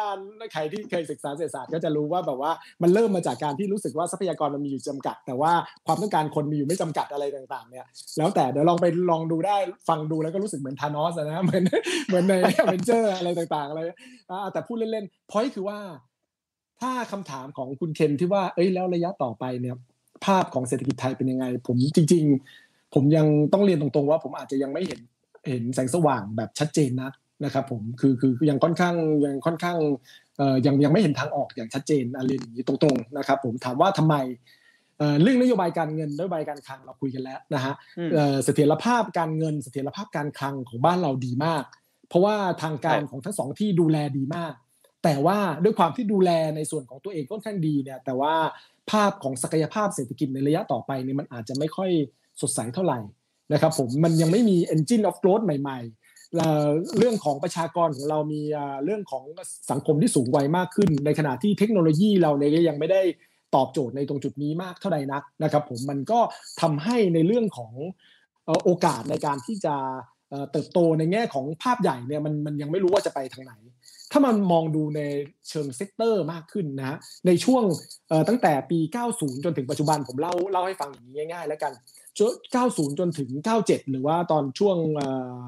วิกฤตต้มยำกุ้งอะไรต่างๆเนี่ยเราจะเห็นว่าแล้วจริงๆ ไล่มาจนถึงในช่วงในช่วงปี2 2008 เลยก็ได้นะฮะช่วงแฮมเบอร์เกอร์ต่อช่วงนั้นเนี่ยเราจะเห็นว่า ธุรกิจเศรษฐกิจเราเนี่ยเติบโตจากเศรษฐกิจจากภาคเกษตรเข้าสู่ภาคอุตสาหกรรมเพิ่มมากขึ้น โดยเฉพาะหลังจากตัวต้มยำกุ้ง สิ่งที่เกิดขึ้นคือค่าเงินบาทเราอ่อนค่าลงรุนแรงมาก พอเงินบาทเราอ่อนค่าลงรุนแรงเราเริ่มส่งออกได้มากขึ้น พอส่งออกได้มากขึ้นเราจับจุดถูกเราไปใน2 industry ใหญ่ๆยกนอกจากเกษตร ซึ่งอุตสาหกรรมเกษตรเราค่อนข้างโอเคอยู่แล้วในระดับหนึ่งนะฮะสอง industry ใหญ่ ๆ ที่เราไปก็คือเรื่องของรถยนต์ก็คือเรื่องของรถกระบะ อันที่1อันที่2ถ้าเป็นอิเล็กทรอนิกส์เนี่ยเราไปในเรื่องของ hard disk driveนะครับผมภาพเนี้ยมันไปจนเป็นอย่างนี้เลย เราจะเห็นสัดส่วนของภาคอุตสาหกรรมต่อ GDP หรือต่อเศรษฐกิจโดยรวมเนี่ยขยายใหญ่ขึ้นเป็นลำดับ จนกระทั่งหลังปี 2008 เป็นต้นมา 2008 2009เอ่อ2010 ขึ้นมา ก็คือวิกฤตแฮมเบอร์เกอร์ หลังจากนั้นเกิดการเปลี่ยนแปลงเชิงโครงสร้างอย่างหนึ่ง นะครับผมด้วยภาพของเศรษฐกิจโลกที่มันชะลอลงนะฮะดีมาในเรื่องของสินค้าส่งออกจากบ้านเราก็เริ่มน้อยลงในระดับหนึ่งอันที่หนึ่งนะฮะอันที่ 2 ก็คือเรื่องของสินค้าอุตสาหกรรมเนี่ยเขามีการเปลี่ยนไปมากขึ้นใช่ไหมรถยนต์ก็เริ่มจากจากนั้นก็กลายเป็นรถกระบะก็เป็นรถ eco car พอหลังจาก eco car ซึ่งเราก็ยังผลิตได้อยู่ตอนนั้นระดับหนึ่งก็มันก็เริ่มกลายมาเป็นในเรื่องของตอนนี้ก็คือรถ EV ซึ่งเราเริ่มตก value chain ในระดับหนึ่งแล้ว ส่วนไออิเล็กทรอนิกส์เนี่ยไอตัวเรื่องของ hard disk drive เนี่ยมันก็เริ่มค่อยๆลดลงในเรื่องของความนิยมเราคุยกันเนี่ยเราใช้สมาร์ทโฟน เราใช้แท็บเล็ตเราใช้ไม่มีคนใช้แล้วครับ hard drive ใช่ใช่ก็จะมีบ้างก็คือพวกพวกเอ่อ database ใหญ่ๆไอ้พวกบริษัทที่เป็น cloud computing ใหญ่ๆ ที่เขาต้องเก็บไอ้พวกตรงนั้น แต่ว่ามันน้อยอะถ้าเทียบกับ demand ของพวกเราที่ใช้กันแบบนี้ในปัจจุบัน ฉะนั้นมันจะค่อยๆเสื่อมความนิยมในระดับหนึ่ง แต่ เราเห็น sector ที่มาแรงขึ้นก็คือบริการ ซึ่งหลักๆผมเชื่อว่าผมเข้าใจว่ามาจากเรื่องของนักท่องเที่ยวจีนเลย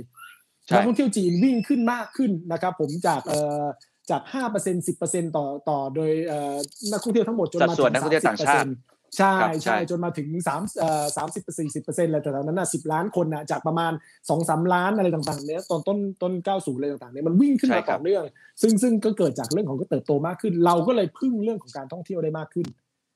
สิ่งเหล่านี้จะเปลี่ยนไปหลังจากโควิดแน่นอน ผมเชื่อว่าอย่างนั้น นะครับผมบางนักเศรษฐศาสตร์บางฝ่าย หรือว่านักคิดบางท่านนี่ยังเชื่อว่า เรายังสามารถตอบโจทย์ได้ด้วยเรื่องของการบริการ ซึ่งผมก็เชื่อว่าเออเรามีจุดแข็งในเรื่องบริการในเรื่องของการอ่อนน้อม hospitality คุณหมอเราก็ค่อนข้างเก่งอะไรต่างๆนะครับผมแต่หลังจากวิกฤตเนี่ยมันจะต้องมีการเปลี่ยนแปลงอะไรบางอย่างนะนักท่องเที่ยวจีนที่จะเป็นเป็น engine of growth หลักที่เข้ามาในบ้านเราอย่างสิบล้านสิบล้านเนี่ยมันไม่น่าจะมาขนาดนั้นอย่างน้อยใน 2 ปีเนี่ยเขามาไม่ได้แน่ ใช่ไหมครับเพราะว่าทางทางการจีนไม่ให้มาไม่ให้มาแน่นอนล็อกค่อนข้างเยอะ แต่หลังจากนี้ก็ไม่แน่ใจว่าเขาจะมาหรือเปล่าหรือเขาอยากจะติดว่า เขาอยากจะเที่ยวในจีนมากขึ้นแล้ว หรือว่าจะไปในที่อื่น ๆ หรือเปล่านะครับผมฉะนั้นอันนี้เป็นเป็นปัจจัยหนึ่งฉะนั้นถ้าเผื่อเรานักท่องเที่ยวน้อยลงแล้วเรายังต้องการรายได้จากการท่องเที่ยวอยู่เราต้องเพิ่มปริมาณการใช้จ่ายของนักท่องเที่ยวต่อหัวในประเทศไทยจากที่เคยมองว่าห้าหมื่นบาทเลยเนี่ยต้องขึ้นเป็นแสนบาทหรือมากกว่านั้นต่อต่อต่อทริปให้ได้ หรือต่อวันให้ได้ถ้าเผื่อถ้าเผื่อเข้ามา 3 4 วันก็ต้องต้องวันละ3 4หมื่นอะไรต่างๆ เลยด้วยซ้ำเนี่ยเรามี เอ่อฟ a ซิลิตี้ที่จะรองรับคนที่นักท่องเที่ยวที่ระดับนั้นมากน้อยแค่ไหนก็อาจจะต้องตามดูนะฮะรวมไปถึงเรื่องของภาพเรื่องของตัวตัวภาพ service โดยรวมถ้าคนยังกังวลโควิดเนี่ยคนจะมามากไหมอะไรเงี้ยก็ต้องคิดดู แล้วถ้าเราไม่ไปตรงนี้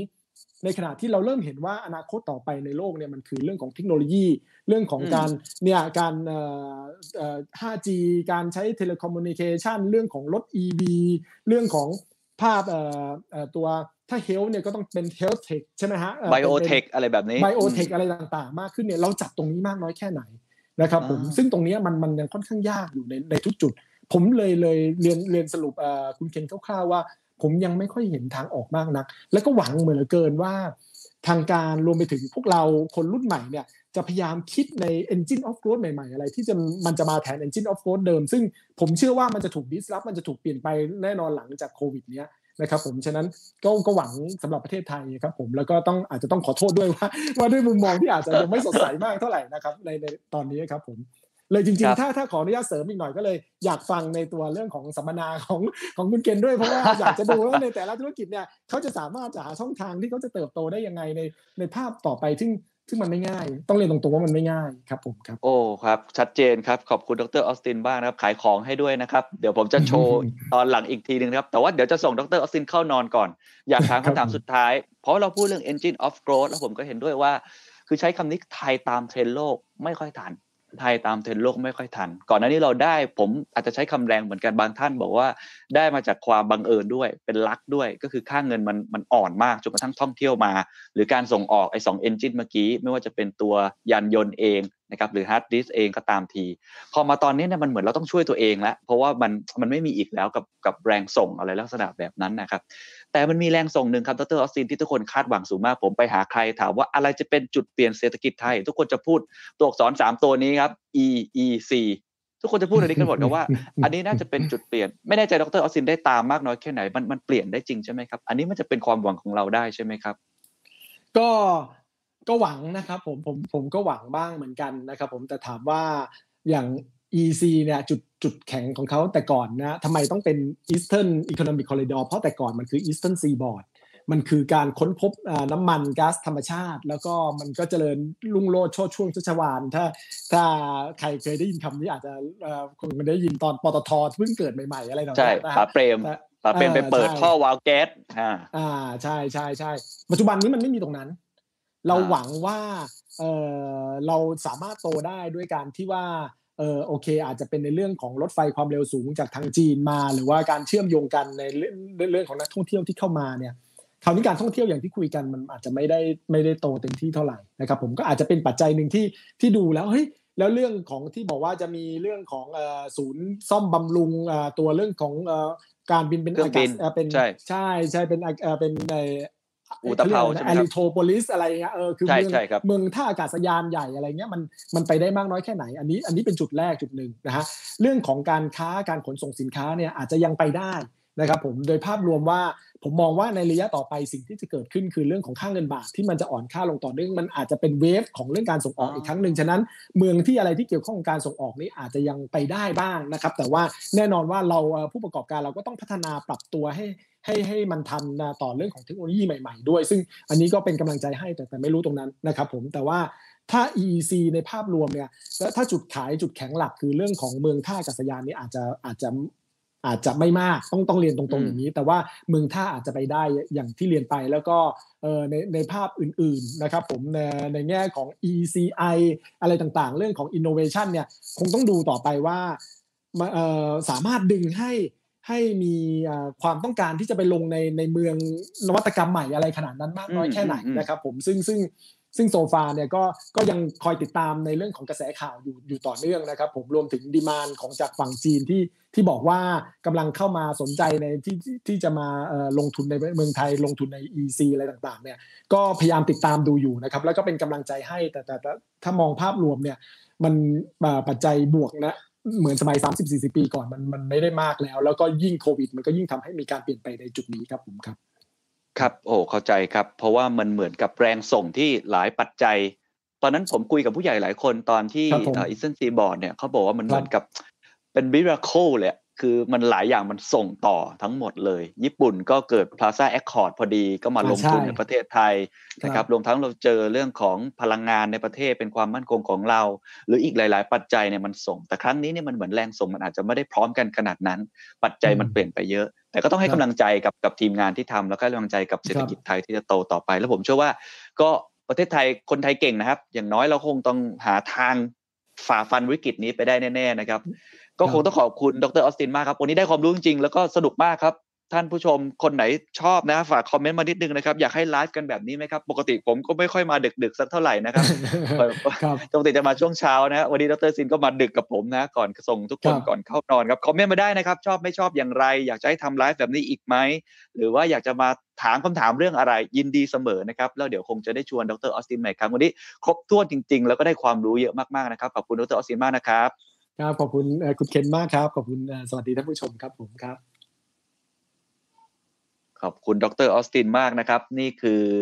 ไลฟ์พิเศษนะครับของ The Secret Sauce นะครับวันศุกร์ที่ 27 สิงหาคมนี่ครับคุณขวัญนนะครับบอกว่าชอบดรออสตินบรรยายค่ะ มีสาระมากค่ะ คุณบีฟีบอกว่า FC นะครับ คุณธรรมกัสนะครับ บอกไลฟ์อีกครับดีมากครับ โอ้ใน YouTube นี่นอนดึกกันใช่ไหมครับ ส่วนใหญ่แล้วนะ นี่ครับคุณพีชบอกว่าผมชอบครับไลฟ์แบบนี้ช่วงนี้วันศุกร์ว่างๆไม่ได้ไม่ได้ไปไหนนะครับ เราดูรายการนะครับ ก็หวังว่าตอนที่ได้ไปไหนก็ยังดูกับพวกเราอยู่นะครับ มีโอกาสก็จะมาไลฟ์คุยกันแบบนี้ ผมก็ชอบเหมือนกันนะครับ เพราะว่าได้ได้สื่อสารกัน 2 ทางอย่างจริงจังด้วย แล้วก็ได้เห็นคอมเมนต์ของทุกท่านนะครับบางท่านบอกว่าฟังง่ายมากครับคุณบอสวัยรุ่นพันล้านนะครับขอบคุณนะครับต้องให้ความชื่นชมกับดรออสตินนะครับอธิบายง่ายจริง ๆ นะครับ คุณภาสกรนะครับบอกไอบอกมาฟังไม่ทันนะครับ ไม่เป็นไรครับ เดี๋ยวฟังย้อนหลังได้ทั้งในพอดแคสต์ใน YouTube นะครับคุณเทเกอร์บอกว่าชอบชอบแต่อย่าดึกมากครับ ได้ครับ เดี๋ยวจะไม่ดึกไปมากกว่านี้นะเดี๋ยวจะส่งทุกคนเข้านอนแล้วนะครับ นี่ก็คือทั้งหมดนะครับที่เรามาไลฟ์คุยกันในภาพของเศรษฐกิจนะครับ ผมสรุปอย่างนี้แล้วกันนะครับ ทุกท่านที่เพิ่งเข้ามาในไลฟ์ตอนนี้นะครับเรื่องของ QE tapering ตอนนี้ส่งสัญญาณค่อนข้างชัดเจนนะครับ แม้ว่าตอนนี้ speech อะไรอาจจะยังไม่จบดีนะฮะ แต่ว่าตลาด ตอบรับและก็คือคาดการไว้แล้ว ดรอาจินใช้คำว่านวดนะฮะเขานวดมาสักระยะหนึ่งแล้ว พอที่จะรู้ สิ่งที่จะกระทบนะฮะกับการทำ QE ส่งสัญญาณแบบนี้ เขาจะเริ่มถอนเงินออกมาเนี่ยเป็นเป็นต่อละเดือนต่อเดือนเนี่ยนะฮะไปจนถึงสิ้นปี 2022 เนี่ยนะครับ มันก็จะส่งผลกระทบก็คือดูดสภาพคล่องออกนะครับดูสภาพคล่องออกมาจากระบบนะครับ แต่ว่าเออมันก็คงไม่ได้กระทบกันแบบช็อกเหมือนที่เคยเกิดขึ้นในช่วง 2008 มาถึง 2013 ในช่วงนั้นสักเท่าไหร่ เพราะว่าตลาดค่อนข้างจะทำใจไว้ระดับหนึ่งนะฮะ แต่อย่างไรก็ดีครับการดูดสภาพคล่องออกมาในครั้งนี้เนี่ยต้องบอกว่ามันเป็นเรื่องของปัจจัยพื้นฐานทั้งหมดก็คือมันดูดออกมา เพราะฉะนั้นในเรื่องของตลาดทุนนะโดยเฉพาะคนที่เล่นคริปโตเคอเรนซีโดยเล่นในบอลหรือตลาดอะไรต่างๆ มันจะเริ่มผันผวนนะครับภาษานักลงทุนก็เรียกว่า risk off จะเกิดกระแส risk off ก็คือปกติเนี่ยเขาจะเปิด risk on เพราะสภาพคล่องเยอะพอสภาพคล่องเยอะเนี่ยทำอะไรมันก็ดีไปหมดมันก็ไหลลื่นนะฮะตลาดมันก็โตตามเขียวเหมือนที่เราเห็นมาตลอดเกือบหนึ่งปีที่ผ่านมา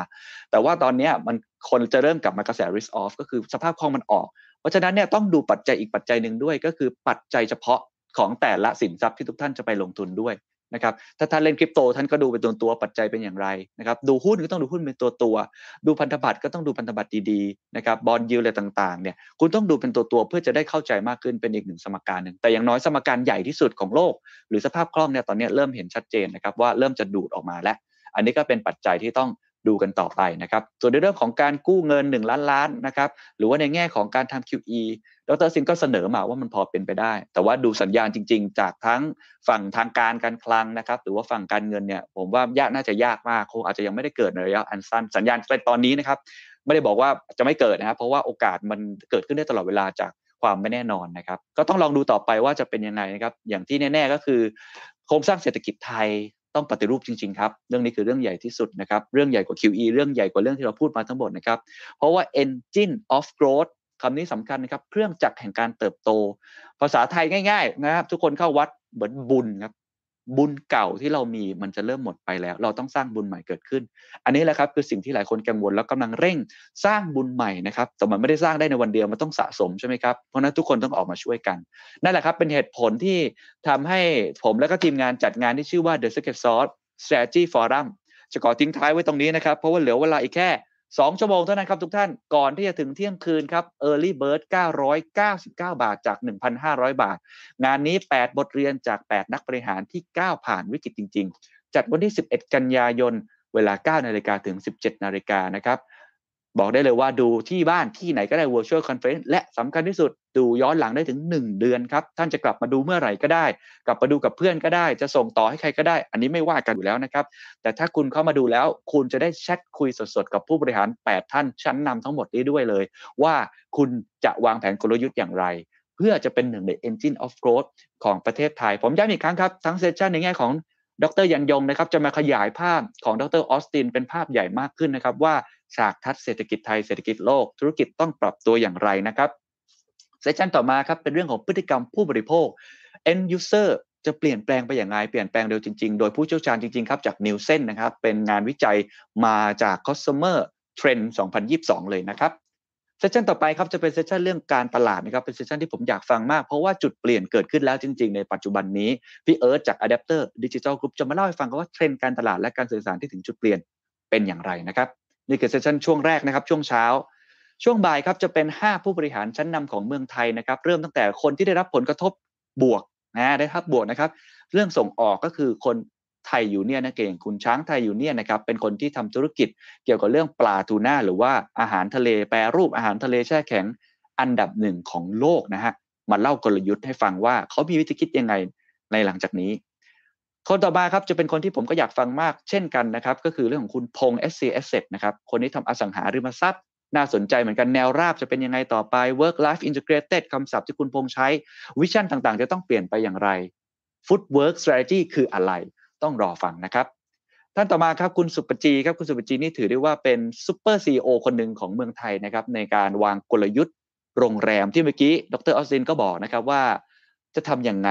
ในเมื่อนักท่องเที่ยวจีนจะไม่กลับมาเหมือนเดิมอีกแล้ว จะทำอย่างไรเมื่อปริมาณนักท่องเที่ยวอาจจะไม่กลับมามากเหมือนเดิม ธุรกิจของเขาต้องปรับตัวอย่างไร แล้วคุณสุปจีในเครือดุสิตธานีนี่มีโรงแรมอยู่ทั่วโลกเขาปรับตัวอย่างไร เขาวางกลยุทธ์เปลี่ยนไปอย่างไร น่าสนใจมากนะครับ และในเรื่องของธุรกิจร้านอาหารครับที่ 1 กันยานี้จะเริ่มกลับมาเปิดอีกครั้ง 50%กับ 75%แล้วแต่สถานที่ของท่านเนี่ยจะทำอย่างไรต่อไปต้องมาฟังท่านนี้ครับ ว่าเขามี guideline อะไรในการวางกลยุทธ์นะครับ คุณชาตยา